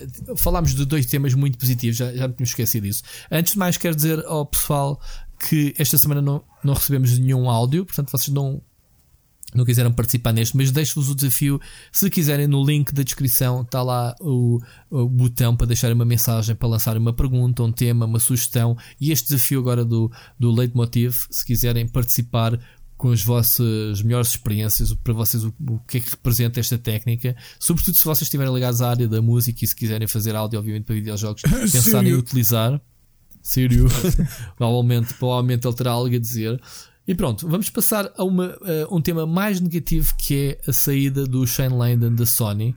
Uh, e, e, é um bocado estranho esta saída. Portanto, este ano já é o segundo uh, executivo de topo, digamos assim. Tivemos a, a saída da Nintendo do Reggie que se reformou, uhum. o Reggie Fils-Aimé formou-se e deu lugar ao, Bowser. ao Dr. Bowser. Um, mas este. Não, mas ele saída... fez isso só pela piada de marketing de pôr um tipo a liderar a Nintendo América. só porque se chamava Bowser. Sim, tu chamas-te Bowser, tu vais ter um bom futuro aqui Exato, na Nintendo. Que a malta nem sabia connosco. que tipo, o Bowser, para quem não conhece o CV dele, ele até há dois anos era o tipo que tirava cafés lá na Nintendo América, ok? Completamente. Ou então não. Ou então não. Mas pronto, a situação. Uh, tiveste atento a isto do Sean Layden? Não, não estive. É basicamente o Charman. Mas não vi, não vi. Ok, o Charman da Worldwide Studios. Portanto, vocês sempre que veem um, um evento de, de renome, uma apresentação, é o Sean Landon que falava, o líder máximo, era o Reggie Field da Sony, digamos assim, era o Worldwide Studios, o chairman, uhum. e ele saiu da Sony Pá, este senhor teve só 32 anos na Sony, portanto, muito antes da PlayStation sequer existir. Portanto, e ele saiu uh, sem qualquer uh, tipo um tchau aí e na conta do Twitter dele não se passa nada. A Sony não lançou nenhum comunicado. Um, há quem diga que, que isto é um reflexo um bocadinho de, de, que as coisas não estão muito bem no seio da PlayStation 5. A forma como a, a Sony também ainda não apresentou oficialmente, a PlayStation tem andado aqui, aqui e ali a mandar uh, uh, uns beats e nem sequer assumiu ainda o nome da consola. Um, Ricardo, isto não é assim um bocado estranho quando o líder de uma empresa sai e não se passa nada? Ah, não sei, porque Nem assim, quem é o sucessor, quem não é. é. assim, a primeira coisa, eu não sei como é que. Como é que hum... Até na Nintendo também houve mudanças este ano, já agora em termos do, do, do Worldwide, não é? Uh, houve uma, uma saída, agora não me estou a recordar, no Japão mesmo. eu acho que as coisas, nós também eu acho que a diferença desta indústria é que tu dás muito as caras a figuras e a realidade é que no mercado corporativo ou nas corporações pá, as pessoas eh, despedem-se, reformam-se, mudam de não sei quê. O, o Sean Layden está na Sony desde 1987, ok? Uhum. Um, o que quer dizer que está há 32 anos na empresa. Ele vai fazer, ele tem 58. Foi o que eu disse, é? exatamente. É. Está lá desde quase sempre, não é? E provavelmente foi o emprego que ele, portanto, ele estagiário, começou a tirar cafés, lá está. exato, exato. Eu não sei qual é que é, quais é que são as razões. A razão que ele dá uh, é que queria muito ir pescar. A realidade é que é assim. Eu não sei se isto. Uh, Estás a brincar ou isso não, é. September 30 uh, which reports stating he's exited because he felt a great need to go fishing. Um, Desculpa aí, você não. eu só consigo ver por uma, por uma maneira. É que nós às vezes imaginamos que isto é tudo. Literalmente para se dedicar à pesca. Que isto é tudo muito giro, é tudo muito glamouroso. É pá, só que a pressão de estar estares tantos anos a dirigir companhias desta, Mas não desta é assim que magnitude. se sai de uma empresa como a Sony, como a Como é que tu querias sair? Querias. Eu não sei, tipo. Não, tipo, eu vou sair, o meu sucessor é este, não passa nada, vou só ali pescar e já A vem. questão é, tu não, sabes se ele tem autoridade sequer para anunciar quem é que é o sucessor. Se calhar ainda estão à procura do sucessor. E pá, as coisas acontecem, mas nas empresas isto acontece. Espera lá, espera lá. Tu és o Sean Layden e eu sou o big boss da Sony. E tu vais ter comigo e dizer assim: chefe, já estou aqui há muitos anos, está na hora de dar lugar a outro que eu quero ir pescar. E eu digo-te assim: então vai lá, amigo, não te preocupes. Ok, e a questão Não passa é: nada. o que é que tu vais dizer? Achas que era não, não isso? vais? E Não, Eu digo: eu vou dizer assim: vais, mas primeiro vamos encontrar um sucessor digno à tua altura que continue a filosofia ou a, a estratégia da empresa e fazer aqui a transição, porque isto vai haver borbulhinhos se a gente não o fizer. Lá está. Eu acho que o único. Desculpa, desculpa. Go O fishing. único problema disto é. eh, o único problema de tu deixares a história no vazio é que começas logo a ter estes argumentos de PlayStation Insider is very nervous about PS5 and the current state of Sony. Yeah. Pá, Yeah. Tipo, ok, des- uma pessoa reformou-se. Uh, epá, não consigo O homem avaliar. ninguém se reforma aos 50 anos, vai-te lixar. A não ser que sejas Reggie Fils-Aime. Mas esse já tem 60 e picos, portanto já estava na hora. Agora, 30 eu- esta notícia, Não esta notícia então, não foi que é que adiantada que é pelo achas? Correio da Manhã. Não, o que é que tu achas? Não foi adiantada. Eu não, aí é que está, eu não sei o que é que te diga. Eu, eu não sou o pessoal de distribuir fake news nem de arrancar com rumores. Eu não sei. Eu não sei. Eu não fui eu que fui a, a- ao Madrid Games Week como representante de Sony. Estou a brincar. João Lopes, um grande abraço para ti, meu amigo. Ahm, houve uma coisa. O que se passa foi que o homem é uma influência muito grande. E tu não podes. Desculpa, desculpa, eh, desculpa. Falar em influência, eu prometi isto e o prometido é devido. O, quero aqui deixar eh, bem claro que ehm, o Rui Parreira é um influencer, ok? Porque ele influencia as coisas que eu jogo. Porque eu estou a jogar o Sands of Time, o Prince of Persia, e por influência dele, por ele ter trazido o tema do Prince of Persia, e ganhei vontade de o jogar, portanto, esqueçam a pipoca mais doce. Rui Parreira Ok, é o ob- grande influencer de Portugal. Obrigado, obrigado. Eu, sou, eu sei que sou o teu grande influência. Tu és o meu papá. Tu também, também te prometi que te ia chamar papá aqui no podcast. Porque basicamente os últimos grandes jogos que eu tenho jogado tem sido o Ricardo a orientar-nos. Seja a emprestar uma conta dele ou, ou a sacar um código a Ou mais. Tenho abrir, ou abrir a gabardine, né? a gabardina e sacudir. Já porque ele estava sempre a dizer que tinha códigos e carradas de códigos e nunca me tinha dado nenhum código. Existe, mas as pessoas pedem. Bem te lixas. Peçam, peçam, código, peçam códigos ao Ricardo que ele tem bué. Peçam, olha, é assim: os primeiros três que mandarem uma mensagem ao Ricardo a pedir código, ele entrega. Passa tempo já lançado aqui no podcast. É tá, verdade, Ricardo? é verdade. Já foste. É verdade. Eu dou, eu dou, eu dou mesmo Olha, sem pronto. problemas. Está aqui lançado o podcast, amigos. Quem não mandar, azar. Quem não ouvir o podcast, a gente não vai escrever isto. Yeah. Portanto, exclusivo para quem ouve. é- estamos a uma hora e dez mais ou menos de podcast. Quem ouve e se os três primeiros que mandarem uma mensagem, pode ser pública nas redes sociais, no, no- no- nos comentários, Sim. assim, eu quero um código. Só tenho que dizer isto: eu quero um código, Ricardo. Manda aí o meu código. Pronto, ele manda em privado. Exato. O que é que eu te fui meter? E de jogos bons, é? bons, jo- bons jogos. Bom, Ai, ai. tu estavas-me a dizer que aqui o Sean Layden, epá, não se troca. Tu podes-me dizer, eu, eu não consigo dizer o motivo, não sei, nem quero saber. Nem quero saber, quer dizer, não quero inventar. Não se faz aí. Em vésperas de lançares uma consola nova e mudares de geração, em que tens a Microsoft a, a roer-te as pernas, que também vai lançar uma consola, quando tens a Nintendo que a Switch ah, estupidamente uh, apetecível a uma consola que está na moda e uma consola que está a vender, a Sony não pode ter qualquer dúvida nem percalços na sua estratégia. Porque estamos a falar da consola mais vendida atualmente, com 100 milhões de consolas, que é a PlayStation 4, nessa difícil transição que vai ser uh, para a PlayStation 5, e claro que sim, que deixa qualquer nervoso, como diz aí. E este artigo foi escrito pelo Game Da- uh, Daily Biz, portanto, não é o Correio da Manhã. Portanto, há aqui a imprensa, a nata da imprensa da indústria está preocupada com esta saída uh, sem, sem se passar nada. E tu tens um post da Sony ou da PlayStation a dizer uh, With this great emotion that we announce that worldwide chairman Sean Layden uh, will be departing. His visionary leadership will be greatly missed.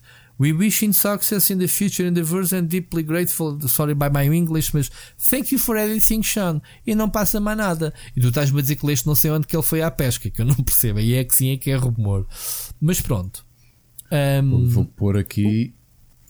Está no mesmo artigo do, que tu, que tu lançaste, no artigo de dia 1 do Johnny Cullen no Game Daily Biz. Ok. Deixa-me cá procurar. Ok, eu não li o artigo até ao fim, atenção. Espera lá. Um... Não é o mesmo, não é o mesmo artigo. Não? não ok. Não.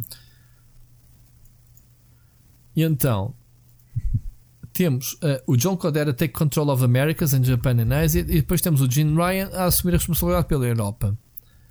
Ok? Isto houve aqui uns jugglesitos eh, assim marados.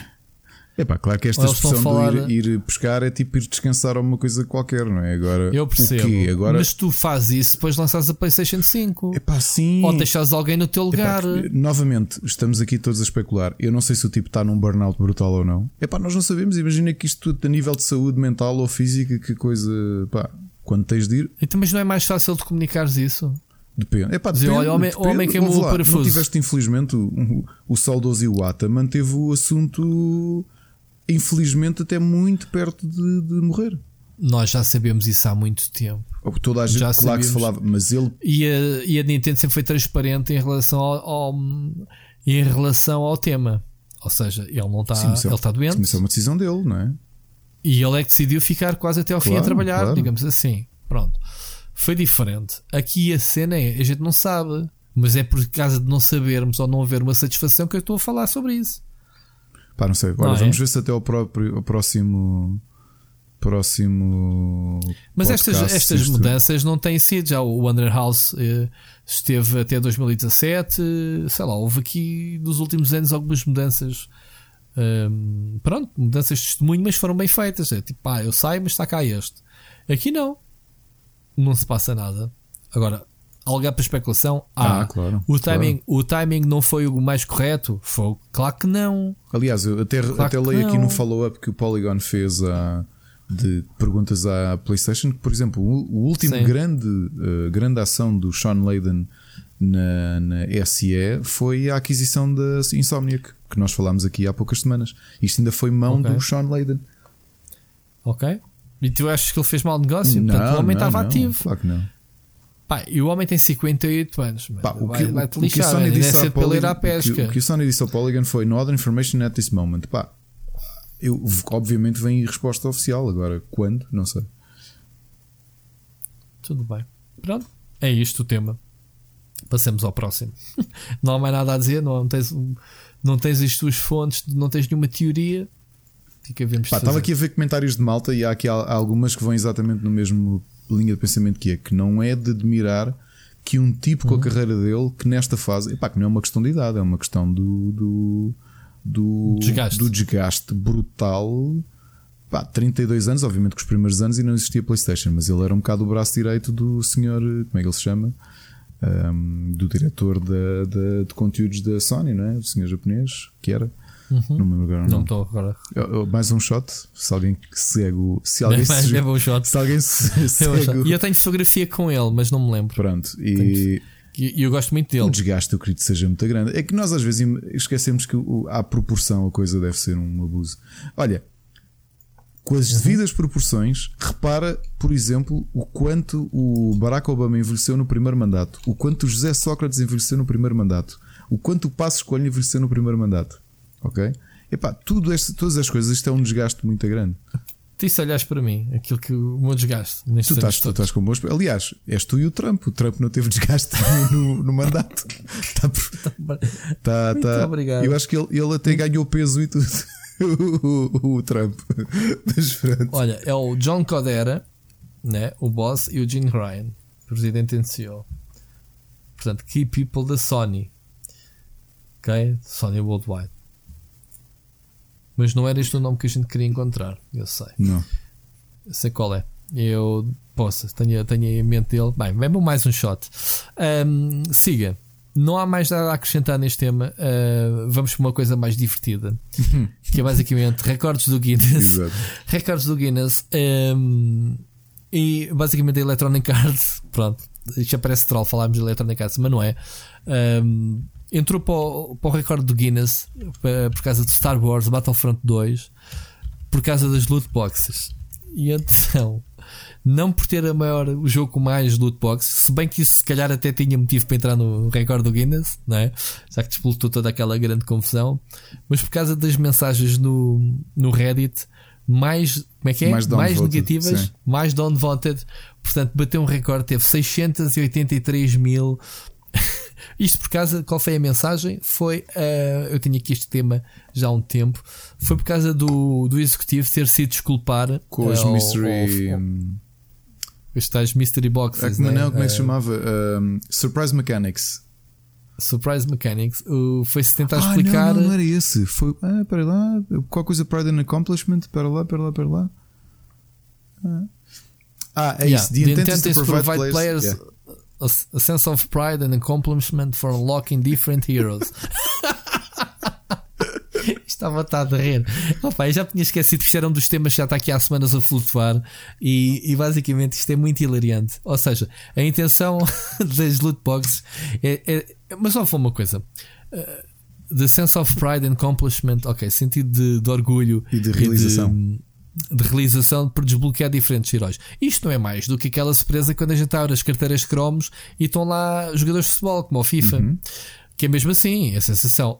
A cena é quando tu desbloqueias com mecânicas do jogo. És recompensado com loot boxes. O problema é que isto, pá, tens que pagar. Tu sabes qual é a personagem que queres, que é aquelas overpowered que eram na altura, não era? O Darth Vader e ou o que é que era, e tu tinhas que gastar pipas de massa para, para que te saíssem. Ou jogar 50 horas, que era aquilo que era preciso. Ou 50 na horas, pronto. E esta mensagem ganhou. Um, ganhou o prémio, mas tipo. Sim, a, a, comparação é. Só... A comparação do gráfico. Eh, faz lá, diz lá. Só diz. para verem, o, o, nós depois podemos partilhar o, o gráfico, mas este tweet tem 683 milhões de. Mil, mil, mil. mil. 683 mil downvotes. Mil. E o segundo classificado é um tweet yeah. uh, de um. Sei lá, um utilizador a perguntar qualquer coisa que tem 24 mil downvotes. Portanto, a diferença é. Portanto, o, yeah. o nível de fuck up que é preciso fazer para teres uma diferença tão grande de downvotes é. É, é grande é, é muito grande. Olha, eu não queria me esticar muito neste tema porque é basicamente esta é a curiosidade, mas eu trago-te aqui duas curiosidades que eu este fim de semana um, tive na FNAC e, e, e deparei-me com o livro da edição 2019, da edição gamer do, do Record dos Guinness. Epá, eu lembrei-me, vou tentar aqui arranjar um ou outro para te dizer com curiosidade. O que é facto é que o livro não é nada interessante.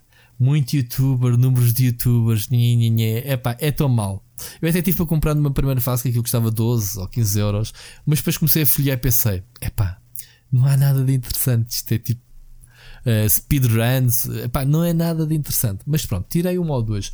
Tu sabes qual é o jogo, qual é a chancela que tem mais jogos na indústria dos videojogos? Hum, pera, pera, pera, pera.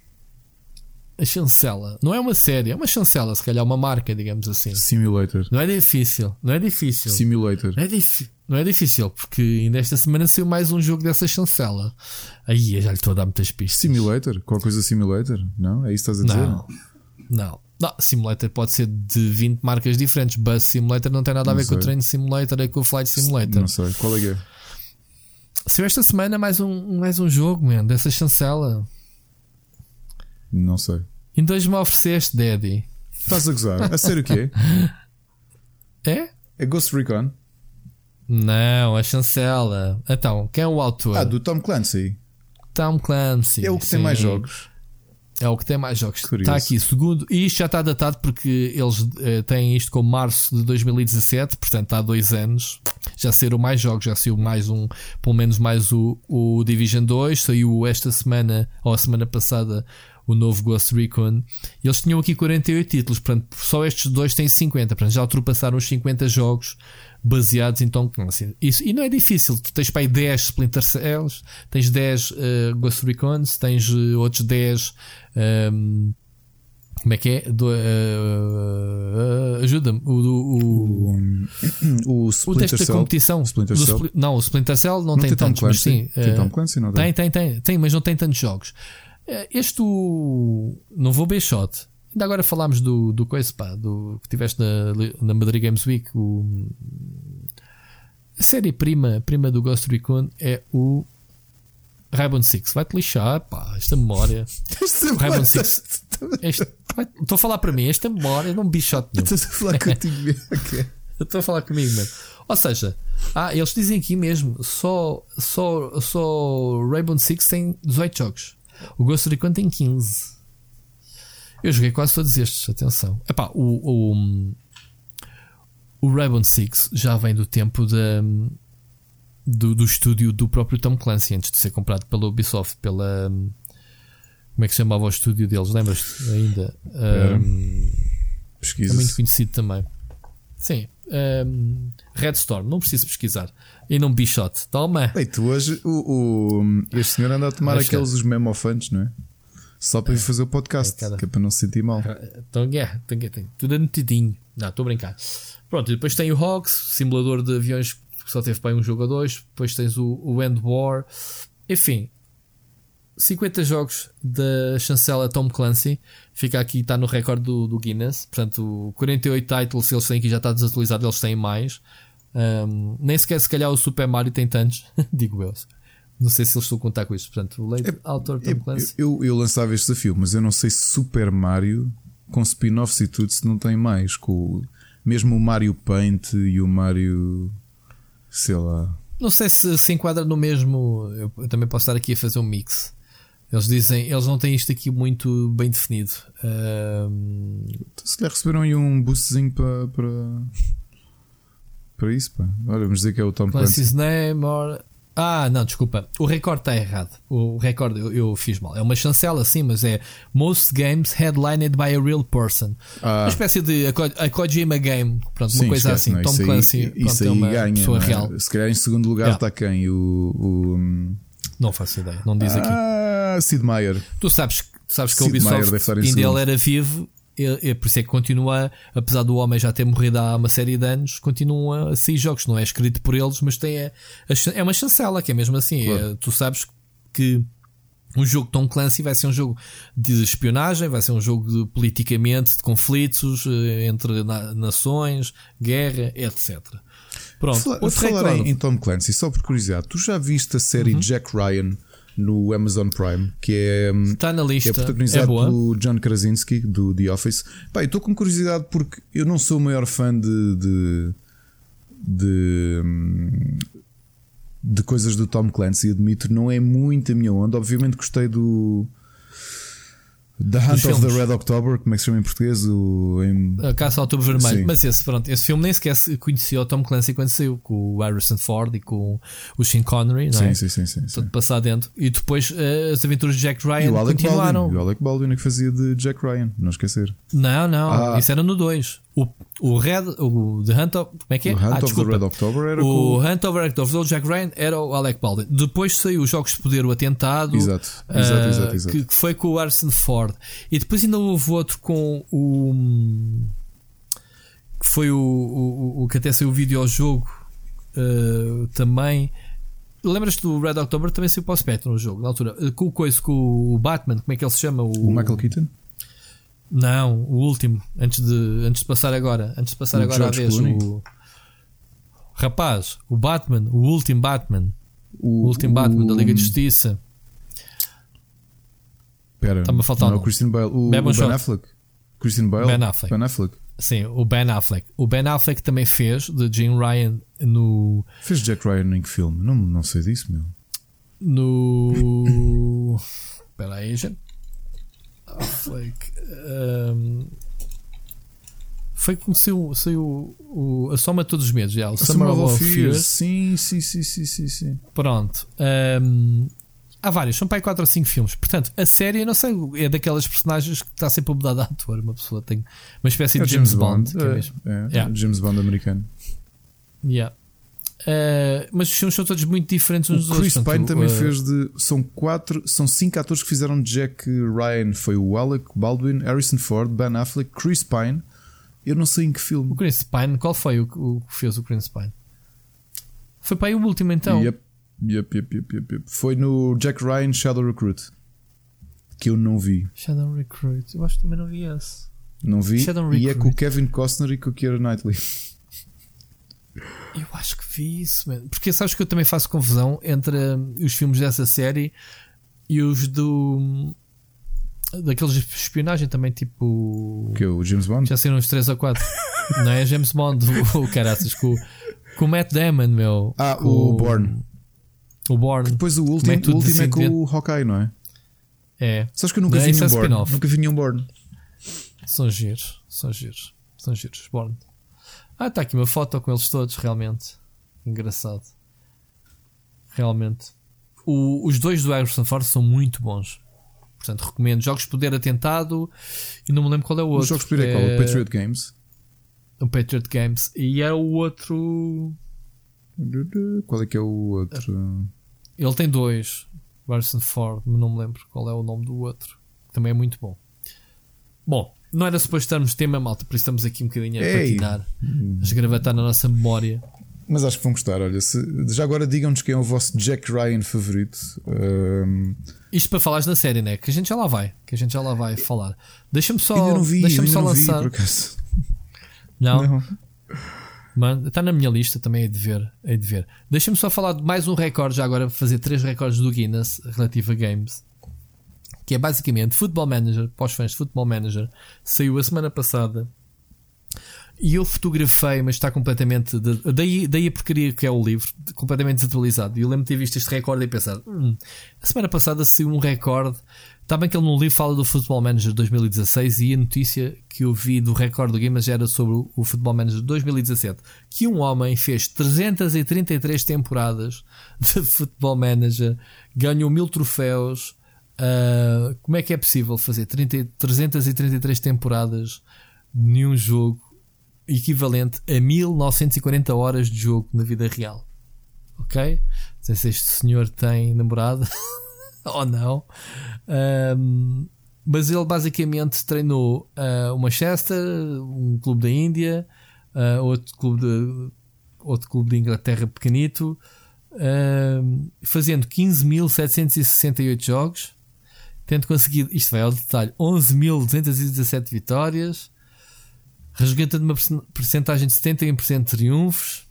Epá, isto é uma série de estatísticas deliciosas ah, para quem quer saber. Aqui a questão é: quem é que tem tanto tempo para jogar este jogo? Sabes que eu, eu nunca fui grande fã, mas tenho amigos. Já te contei a história daquele. Já não, já, já aqui contei aquela história do meu amigo que se tornou hum, scout do Bayern Munique ah, e que A jogar a futebol a manager? paixão dele começou no Football Manager e ele aos 36 largou o negócio que tinha, que era uma pastelaria, foi tirar a licenciatura e tornou-se scout do Bayern Munique. Sabes que há, há de haver alguém que, por causa do nosso tema das leitmotivos, que vai deixar os estúdios de arquitetura ou de engenharia e vai se dedicar à música. E vai cair num estúdio porque, pronto. a paixão falou mais alto.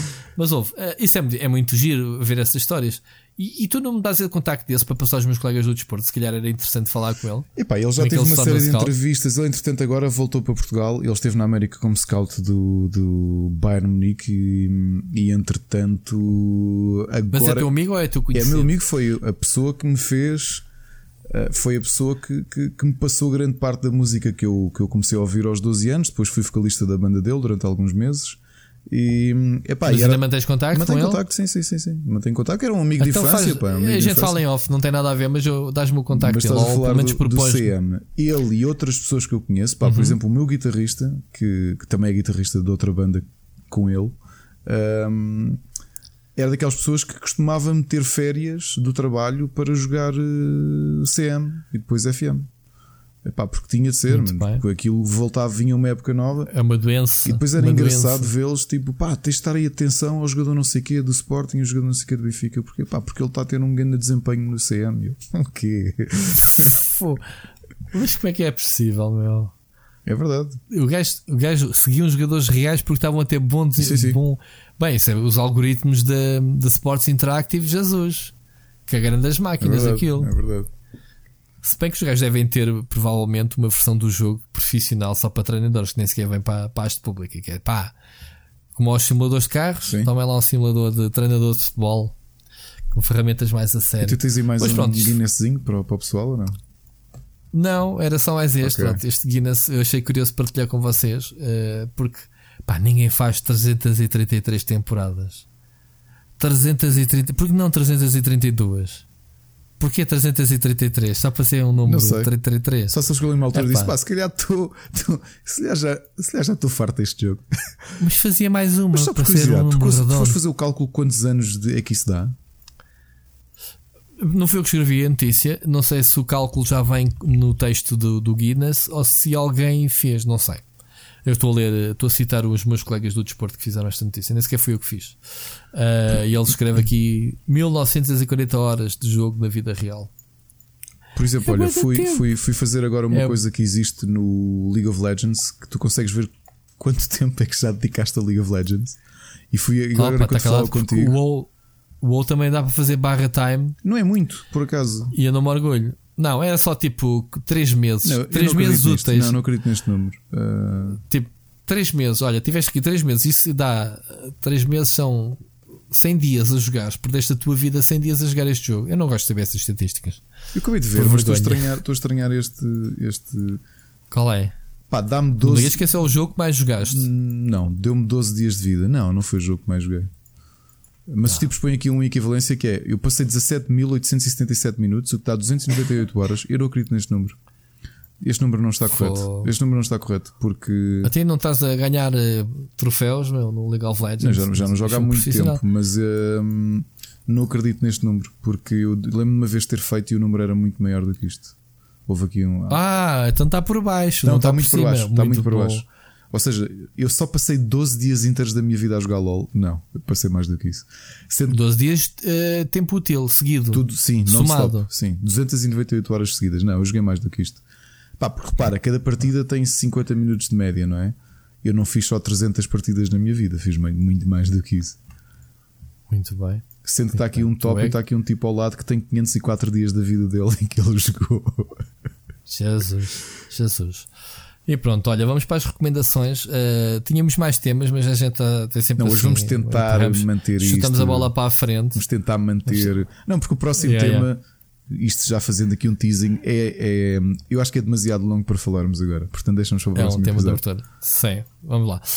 Um, Ricardo, queres começar tu? Quero, recomendações? Quero. Ironicamente, eu tenho muita coisa. Eu não tenho, tenho muita, coisa. coisa, mas ironicamente, num, num no episódio que o Rui trouxe música, eu trago uma sugestão que é uma das minhas bandas favoritas e se calhar uma das bandas favoritas de muita gente de, de música pesada, que são os Opeth, que mudaram muito a sonoridade ao longo da carreira deles, desde um death metal um, técnico a neste momento serem mesmo completamente assumidamente uma banda de rock progressivo e lançaram uhum. há uns dias o, o álbum mais recente chamado In Cauda Venenum, portanto em português uh, Veneno na Cauda. E é um excelente álbum que eles fizeram uma coisa, não só é um álbum brilhante do ponto de vista de, de rock progressivo, mas fizeram uma coisa muito curiosa. Eles são suecos e lançaram duas versões do álbum, uma em inglês e outra totalmente cantada em sueco. Um, e pronto. E então, parece bem? O, eu já ouvi, porque normalmente no Spotify, como aquilo está em álbum duplo, ele vai tocando tudo a Portanto, toca o primeiro álbum e depois toca o segundo. É uma das minhas recomendações da semana. Portanto, Opeth, Opeth, Opeth. In Cauda Venenum é a minha sugestão musical. Uh, sugestão de, de séries não tenho, porque não tive muito tempo na semana passada para jogar. Um, tenho uma sugestão de board game que é, não sei para quem acompanha o mercado indie, houve uma, um estúdio que lançou um jogo muito original, original chamado Hand of Fate, que era um, uhum. um e o 2. Um e o dois sim. Eles faliram com o 2. Faliram, faliram com o 2. E eu não sabia, na, não acompanhei na altura, mas houve uma campanha de Kickstarter para o jogo de tabuleiro. Foi uma campanha de Kickstarter que até uh, angariou muito dinheiro. E feito por eles? Feito por eles, sim. Um, a realidade é que, como devem imaginar, os jogos de tabuleiro têm um problema que outros meios não têm, que é as tiragens são limitadas e especialmente quando uma empresa raramente há, aliás, só em casos de jogos com muito sucesso é que tens mais do que uma edição, não é? Há muitos jogos em que tem uma edição só, compraste, compraste, não compraste, azar o teu. Uh, tipo o Monopoly. é, sim, exato. Uh, o Hand of Fate teve uma edição apenas, tem edição especial de Kickstarter, com coisas exclusivas, com expansões exclusivas. E hum, quando a editora foi à falência, consegui arranjar uma. E na sexta, Compraste? sim, na sexta estive a jogar com o Machado. E é um jogo muito bom. Há muito tempo que não via. Tenho ali um, video, um, um board game adaptado de videojogo, que é o Binding of Isaac, que ainda não experimentei. Também recebi de Kickstarter uhum. no início do ano. Não tive tempo para experimentar. É. Mas foi das primeiras vezes que eu senti. Um, ou seja, não é uma cópia do videojogo, mas está muito bem pensado. A forma como eles criaram o jogo, com uma série de modos diferentes: solo mode, competitive mode, cooperative mode, uh, endless mode. Epá, há ali uma série de coisas para fazer. O jogo é muito difícil, mesmo muito difícil. Uh, os combates são muito difíceis. E hum, okay. gostei muito de jogar. Epá, eu sei que não é fácil de encontrarem, até porque há aqui um, uma questão. Como é um jogo que não vai ser reprinted porque a empresa foi à falência. Ninguém, não acredito que ninguém vá pegar nisto, não há sequer interesse em, em re, uh, reimprimirem isto.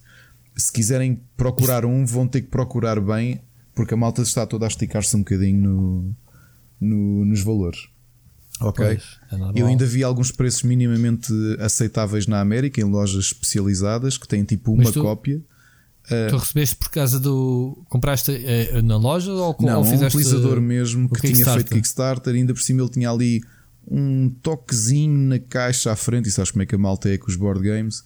E eu, pronto, estive ali a conversar com ele, logo trocar umas quantas mensagens. Pá, posso, posso dizer que foi um toquezinho que. que... Mas lá de fora? Sim, de Inglaterra, de Inglaterra. Okay. Que, que, na altura alterou substancialmente a, a, a, negociação e foi uma coisa que corrigi com, com uma caneta de feltro.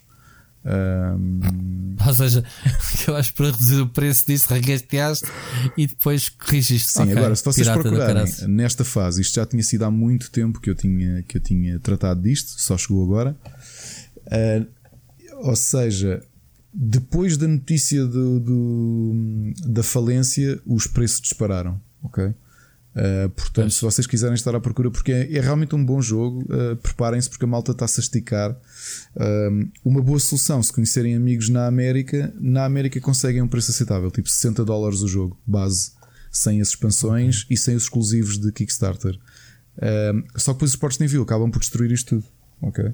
Mas é um grande claro. jogo. Epá, se gostaram de Hand of Fate 1 e 2, que eu acho que são dois jogos brilhantes, o board game está muito bem pensado, mesmo muito bem pensado a cena de comprar jogos de board games em segunda mão é tipo, será que estão as peças todas? Neste caso não, era diferente, porque falta. sabes que a pessoa, como recebeu isto do Kickstarter, o que ele fez foi tirou o celofane e olhou lá uhum. para dentro a ver se dava tudo. Tanto que aquilo ainda vinha unpunched, ou seja, vinham os cartões ainda com as peças todas para tu ainda destacares. Estás a perceber? Ele nem sequer jogou, não, não jogou, nada. não tirou dos sacos. Mas não... porquê é que vendeu o gajo? As cartas ainda vinham seladas. Mas uh, porquê é que ele vendeu? Qual era o Epá, motivo? Porque acho que na altura fez Kickstarter da coisa e percebeu que, pá, que não perdeu o interesse. Porque, pá, okay. como fazes Kickstarter, depois só recebes 3 anos, depois, estás a ver, ou 2 yeah. anos, yeah. e quando chegou yeah. foi tipo, yeah, meu, agora já não quero jogar a isto. Um, Perdeu a pica. Epá, ainda bem, para mim ainda bem. yeah. E estavas atento? Tens uma lista de border games que queres Tenho, adquirir eu, e vais adquirindo? Eu estava aqui a dizer, já no outro dia estive aqui a conversar com a Ana, porque também já, já reduzimos, já reduzimos não, já parámos com as compras. Há um jogo só que eu, que eu estou de olho, que é um jogo histórico, que é o Dune de 1979, que por problemas contratuais e de propriedades, pá, entre a família, entre editoras o jogo nunca mais foi reeditado. Pá, uma disputa legal até hoje. Mas ainda há cópias à venda? Pá, as cópias à venda que existem, o jogo é de 79, pá, gastas 400 dólares a comprar uma cópia. Mas estás de olho a ver se há um bom Não, negócio? já te digo o que aconteceu. Eu, joguei, eu já joguei o jogo duas vezes, porque um amigo nosso, aliás, houve malta que o jogo tem tanta procura, é um jogo histórico, desenharam os assets todos para tu fazeres ah. o teu próprio jogo, não é? Pá, imprimires um tabuleiro e não sei o quê, e joguei assim, Sim. com uma versão custom made. Ainda não percebi okay. como, mas houve uma editora inglesa que conseguiu fazer agora a reedição com a nova imagem e tudo isso. Sai dia 23 de outubro e estavam com pre-order. Estavam com pre-order de 35 libras, o que nem sequer é nada do outro mundo. Só que as pre-orders esgotaram logo no primeiro dia. Portanto, eu tenho de esperança de ainda conseguir uma cópia a um preço decente das quando novas. eles puserem à venda, não é? Uhum. Uh, e pá, okay. é o Dune. E é bom o jogo. É o Dune. É bom, eu acho que para a altura era uma coisa completamente diferente. Ou seja, se calhar tu pensares agora no que é que são os board games, se calhar já não é assim tão bom. É pá, é claro que é Dune. Dune é Dune, tens, se gostas do universo, o jogo está muito bem pensado. Agora, se pensares que aquilo é de 1979, as ideias todas que eles tinham lá, cada facção tinha habilidades diferentes. O tabuleiro uhum. é, o, é um deserto circular em que a tempestade de areia está constantemente a rodar, ou seja, tu de repente podes ter tudo aquilo que tinhas investido, podes, podes ser destruído. Tens, tens as minhocas e os freemans sim, e tens as, as, raças têm todas uh, habilidades diferentes. E epá, é um jogo muito diferente. Imagina em 79 a malta que está habituada ainda ao petróleo, no caso português. Tinhas o petróleo, tinhas o bolsa, tinhas o monopólio, o jogo da glória. Eu joguei o petróleo, ué. E o Dune. E depois jogas o Dune, yeah. aquilo é uma coisa altamente complexa, não é? Com fações yeah. e os personagens são todos diferentes e uma tempestade de areia que anda à volta e destrói tudo no, no tabuleiro. É pá, muito, muito, bom. E, e, pronto, epá, e como o preço também não é assim muito elevado, é o único jogo que eu estou de olho porque tem essa componente histórica. Porque eu há muitos anos que volta e meia ia dar uma vista de olhos ao, ao eBay, mas depois olhava, pá, um jogo velho deste não. É uma maluquice, isto é um valor completamente estúpido. Vem todo, todo cheio de peças desaparecidas e o caralho. Não, nem, nem, pensar nisso, nem pensar nisso. Não. Muito bem. Olha, eu em termos de recomendações, viste filmes ou séries? Nada, não, não viste nada. Acabei de ver coisa, acabei de ver o Killing Eve. Uh, comecei a ver o. Comecei a ver o. Levou-se na segunda season do The Practice e é praticamente okay. isso. Portanto, não tive muito tempo para ver séries, tirando de continuar a ver a série de Yokai Watch, a série de animação, e jogar, e jogar muito. Olha, eu vi, eu acabei de ver a primeira season do, do Fleabag, já falámos a semana passada, não vale a pena, falta-me ver a segunda. Porquê? Porque, pá, caiu-me paraquedas uma série no Netflix chamada Marianne. Não sei se já ouviste falar. É uma série de terror, um, bruxas e, e de. E é francesa. Eu pensei, isto vai, vai ser uma banhada. Mas eu comecei a ver o primeiro episódio e agarrou-me. A série não é assim nada de especial. Porque deixa de fazer sentido para a frente. Sabes quando, quando começas a, a distorcer as peças, a, as regras que te induzem no primeiro episódio? Pronto, mas foi a série que eu vi, Marianne, francesa, é pesadita, uh, mete muito bruxa e se gostarem do género é uma alternativa. Um, a minha mulher ontem, não sei por que razão começou a ver uma série também no Netflix, Unbelievable, eu não conhecia. Espera, já me foi é sugerido. É... Qual é que é o tema daquilo? O tema é, é, muito simples, é baseado em factos verídicos e é basicamente um violador em série que viola perante umas regras, não deixa qualquer eh, pistas, nada. Então estão duas detetives de condados diferentes que por acaso uh, tropeçam e, e, partilham uma ideia e por acaso sabem que há uh, portanto dois detetives de sítios diferentes uh, a tentar descobrir então quem é que é o, o violador o mesmo caso em locais diferentes e depois acabam por descobrir que afinal há mais e mais, mas como não há comunicação entre as polícias, então pronto, é basicamente são oito episódios eles, elas a descobrirem, então a tentarem descobrir quem é. E basicamente a minha mulher fez binge watch dos oito episódios ontem, não me perguntes como. Ela começou a ver aquilo no fim da tarde, quando se sentou depois dos afazeres dela. E eu estava aqui a trabalhar e fui picando, não vi a série com grande atenção. Aliás, eu quando cheguei ela já ia no terceiro episódio, e, mas sentei-me ao pé dela não, eu vi porque basicamente não perdi nada. Como é uma série contínua sobre o mesmo tema, ela basicamente fez-me um recap rapidamente dos primeiros dois episódios okay. e, consegui, consegui, praticamente apanhar a história. E fui picando, fui entrando e saindo, fui, porque tive que trabalhar, tive a análise do, análise do Borderlands 3, uh, eh, tive a editar e, e, e, outra que eu já vou falar a seguir. E então fui fazendo companhia, fui vendo, vi para aí metade, se calhar, ou 4, 5 episódios que vi só ali, estando ao pé dela. E ela fez tipo 8 horas seguidas Sério, nunca eu fiz isto na minha vida. Portanto, eu fiz isso com Mónica. o Broadchurch e não dormi. Foi a minha última direta, sem ser esta da viagem. Mas, mas esta foi tipo fim do, fim do dia, meia-noite estávamos na cama. Portanto, Yeah. Ok. Foi, foi noite toda, parámos para jantar, basicamente. Ah, pá, porque ela agarrou-se quando mete este tema sensível e, e tem ali uns twists. eh, e é baseado em factos verídicos, o que é, o que é gente giro. Fui sábado ver o Joker, não sei se tu já foste, não, quero uma ir ver, recomendações. portanto. O Joker Vale é um filmaço do caraças. Do caraças. Epá, e a, a DC pode meter o seu universo no lixo. Não vale a pena. Enquanto tivermos filmes off desta qualidade, que eh, poderia se encaixar, podias fazer agora o Batman Zero. Sim, mas diz-me lá Ok, uma com este coisa. novo ator. Aquilo podia ser Sim. o, Joker, como podia ser outra coisa qualquer. A origem do Joker. Mas aquilo podia ser um filme sobre outra coisa qualquer que são um personagem que nem é o Joker, não podia. Mesmo sendo um bom filme. Não. Não podia? Não, não. Vendo o filme, não. Eu tive essa ideia no, quando foi anunciado que o Joaquim Phoenix ia fazer, que iam criar um nome para a personagem, que íamos conhecer uma personagem misteriosa eh, e como é que ele se transforma em Joker. Se tu, quando acabares de ver o filme, e se calhar quando fores ver, podemos voltar a este assunto. Aquilo está tão bem feito que tu tens eh, ligações muito súbteis, súbteis não, descaradas, interpretações do canon de, de- do Joker e do- da ligação com, com o Batman. E tu sabes que um dos das personagens que tu viste nos trailers, eu já sabia é o pai do, do Batman, portanto, o pai do Bruce, o, O Richard. Richard? Richard. Richard não. Wayne? Ahm, É Richard, não é? Não sei se era Richard. Richard e não Martha. O pai, Wayne, não é? A Martha, sim, é a mãe. Ah, mas pronto, o pai dele é um dos protagonistas. É o, gajo que está a concorrer à Câmara, basicamente, Gotham. E como é que a forma sútil e se calhar de uma interpretação muito livre ahm, se relaciona a personagem do Joker com, com essa família. E por isso é que eu te digo: se fizesse agora um Batman Zero, ok, um reboot ligado a este filme, era possível. Daí está tão bem feito. Mas espero que não façam, porque não vale a pena. Nem o Joaquim Phoenix eh, está disponível para fazer sequelas. Visto a transformação do homem, o homem basicamente fez aquilo que o Christian Bale fez para o maquinista. O homem ficou pele e osso para interpretar este gajo. Há lá, há lá cenas em que o gajo está em tronco nu, em que vês os ossos quase a rasgar a pele. Epá, é uma coisa. Uma interpretação fabulosa. Obviamente que o jogo está a ser eh, muito repartido. O, o filme está com uma média de 50 e tal no Metacritic. E há muita bom, porque o filme é, como já se esperava, violento. E vai, vai, vai haver ali uma.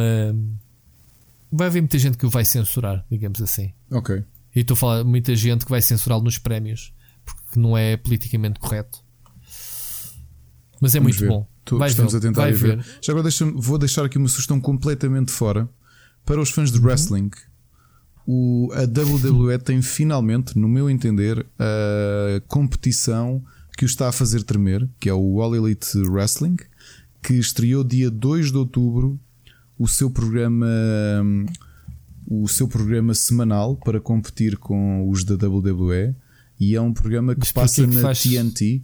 Isto, o Ok. All Elite Wrestling tem nomes muito conhecidos, muito, a maior parte deles vieram da WWE, e é Ok. eh, uma empresa feita pelo filho de um milionário que, que decidiu: ok, agora vou, vou fazer frente à, à WWE. Mas está a fazer frente Está a fazer frente a qualidade, nível é? de qualidade e a nível de, seja, de hype, porque pegou. Eles dão peras a sério. Não, estão a pegar em, em, em figuras que se calhar estavam a ter um mau destaque no WWE, como é o caso do, do, do Cody Rhodes, o filho do. hum, bolas.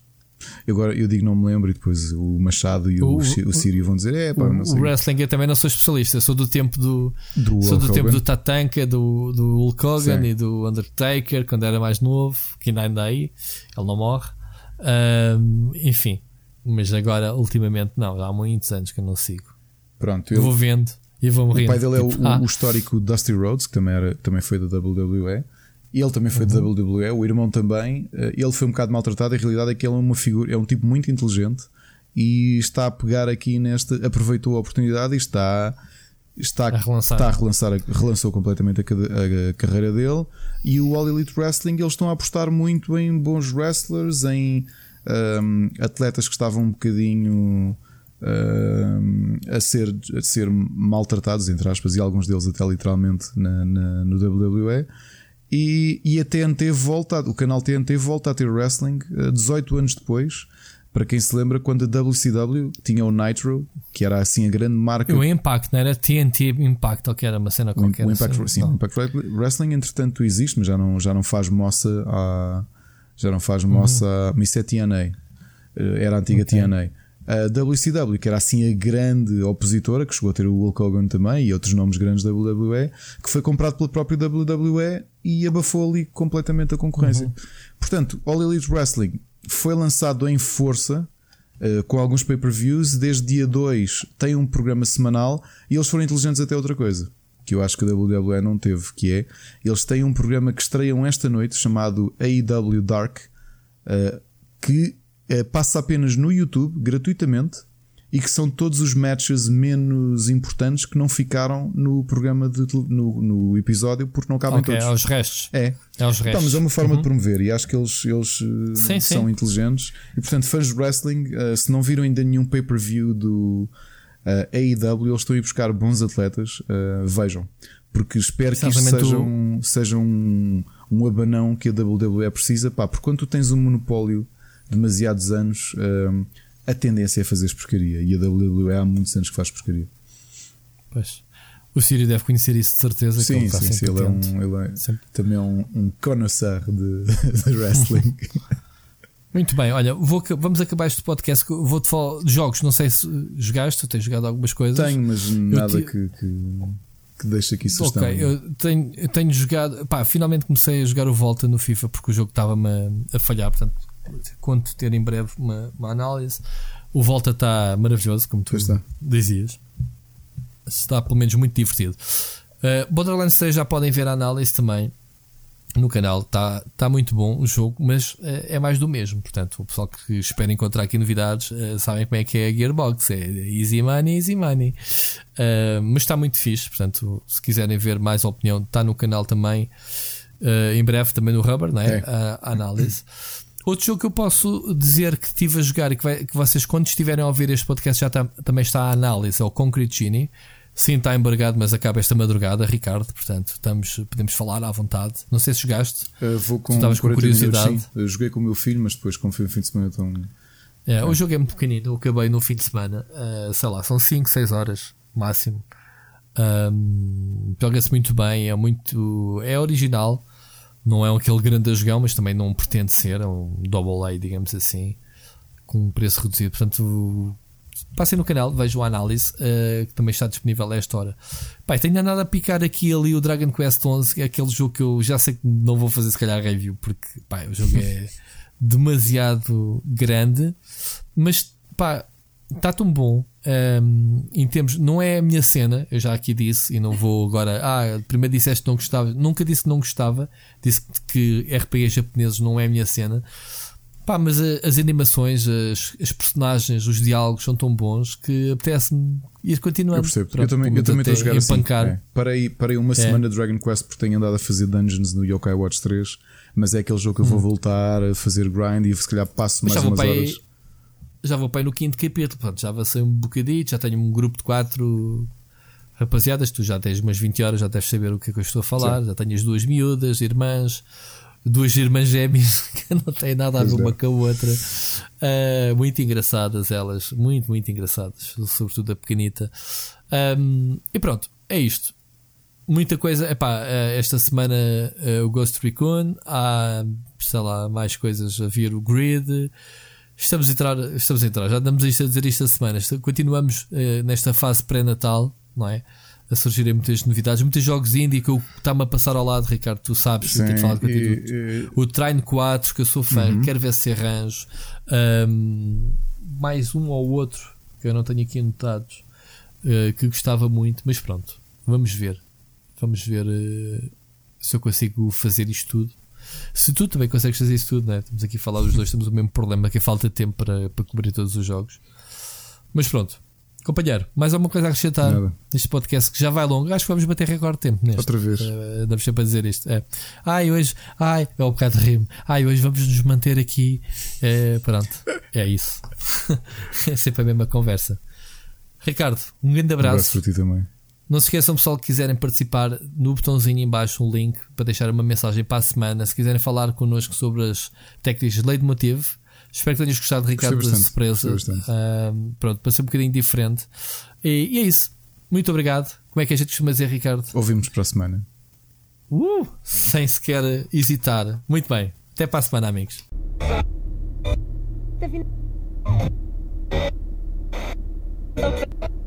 Tá